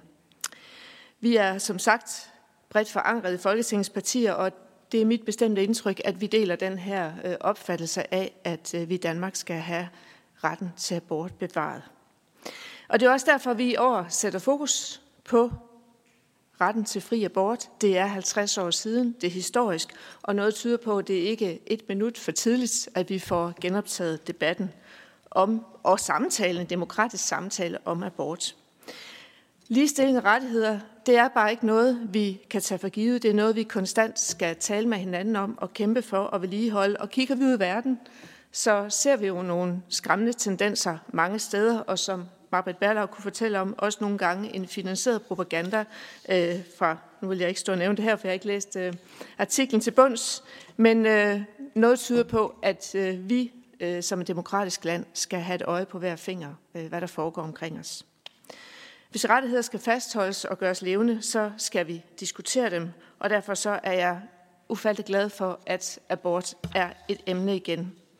Og her handler debatten jo i Danmark jo ikke om at indskrænke retten til abort. Den handler om, hvorvidt vi skal forbedre lovgivningen og moderniseres, hvilket noget i den grad tyder på, at vi kan gøre efter i dag. Så tusind tak til jer oplægsholdere. Det har virkelig været oplæg af høj kvalitet, og har I været gode til at holde tiden? Og, og hvad har øh, formanden for øh, listingsudvalget i dag været god til at styre det? Så super, super godt. Der har været et valg af gode indspark og meget konkrete anbefalinger, som jeg ikke er i tvivl om, at øh, de politikere, der har været til stede her i dag, de kommer til at tage med i det politiske arbejde. Altså jeg har jo simpelthen siddet og griflet ned her, og selvom tiden er gået, så vil jeg godt lige kort sige noget af det, jeg, jeg tager ned. Øhm, altså, jeg tog lige det her ned, at hvis vi flytter grænsen, så vil det ikke nødvendigvis betyde flere aborter. Det var Anne Mette, der, der sagde det. Øh, vi hørte også som abortturisme, øh, at det kunne blive en konsekvens. Øh, Annika sagde noget om, at regionerne har forskellige procedurer. Øh, Annika sagde rigtig mange ting, som var værd at tage ned. Der var to meget tunge sager, som jeg synes gjorde et stort indtryk på os alle sammen. Øh, Øh, Lis øh, talte om, at rådgivning er meget, meget, meget vigtigt, og hvor er det forældrene, hvor længe skal forældrene kunne bestemme selv, øh, om hvornår de vil have en abort. Hvor går grænsen for det? Øh, Majbrit, ja, rådgivning, rådgivning, rådgivning, det ord kan næsten ikke siges øh, for tit. Øh, det var også Gabriellas øh, helt klare øh, budskaber, at øh, skal vi hjælpe de unge på vej, så skal vi give os tid. Der skal være ro til den øh, proces. Og Nina, du talte om tvivl og omsorgsfuldhed. Øh, det er nogle meget svære beslutninger, kvinderne står i at skal tage, og det skal vi selvfølgelig øh, have i mente også i praksis. Og så tror jeg simpelthen, jeg, ved, hvis, jeg er ked af, hvis jeg har glemt at nævne nogle navne øh, hos nogle af oplægsholderne. Jeg håber, alle er blevet nævnt. I kom alle sammen med rigtig, rigtig mange gode indspark. Jeg håber også, og tak for gode spørgsmål for sagen, jeg håber, I har fået noget mere herfra i dag. I kan jo gense øh, den her høring på Folketingets hjemmeside, hvis I vil trække flere pointer ned, end I lige kunne nå at skrive ned selv. Og så har vi jo i SR, SR-netværket besluttet at holde en konference på årsdagen, eller 50-årsdagen fra indførelse af abort, fri abort i Danmark. Det er den 24. maj, så der skal alle også være meget velkommen igen. Jeg synes simpelthen, at vi skal give det her fantastiske panel en kæmpe hånd, og selvfølgelig også til alle dem, der har mødt op her.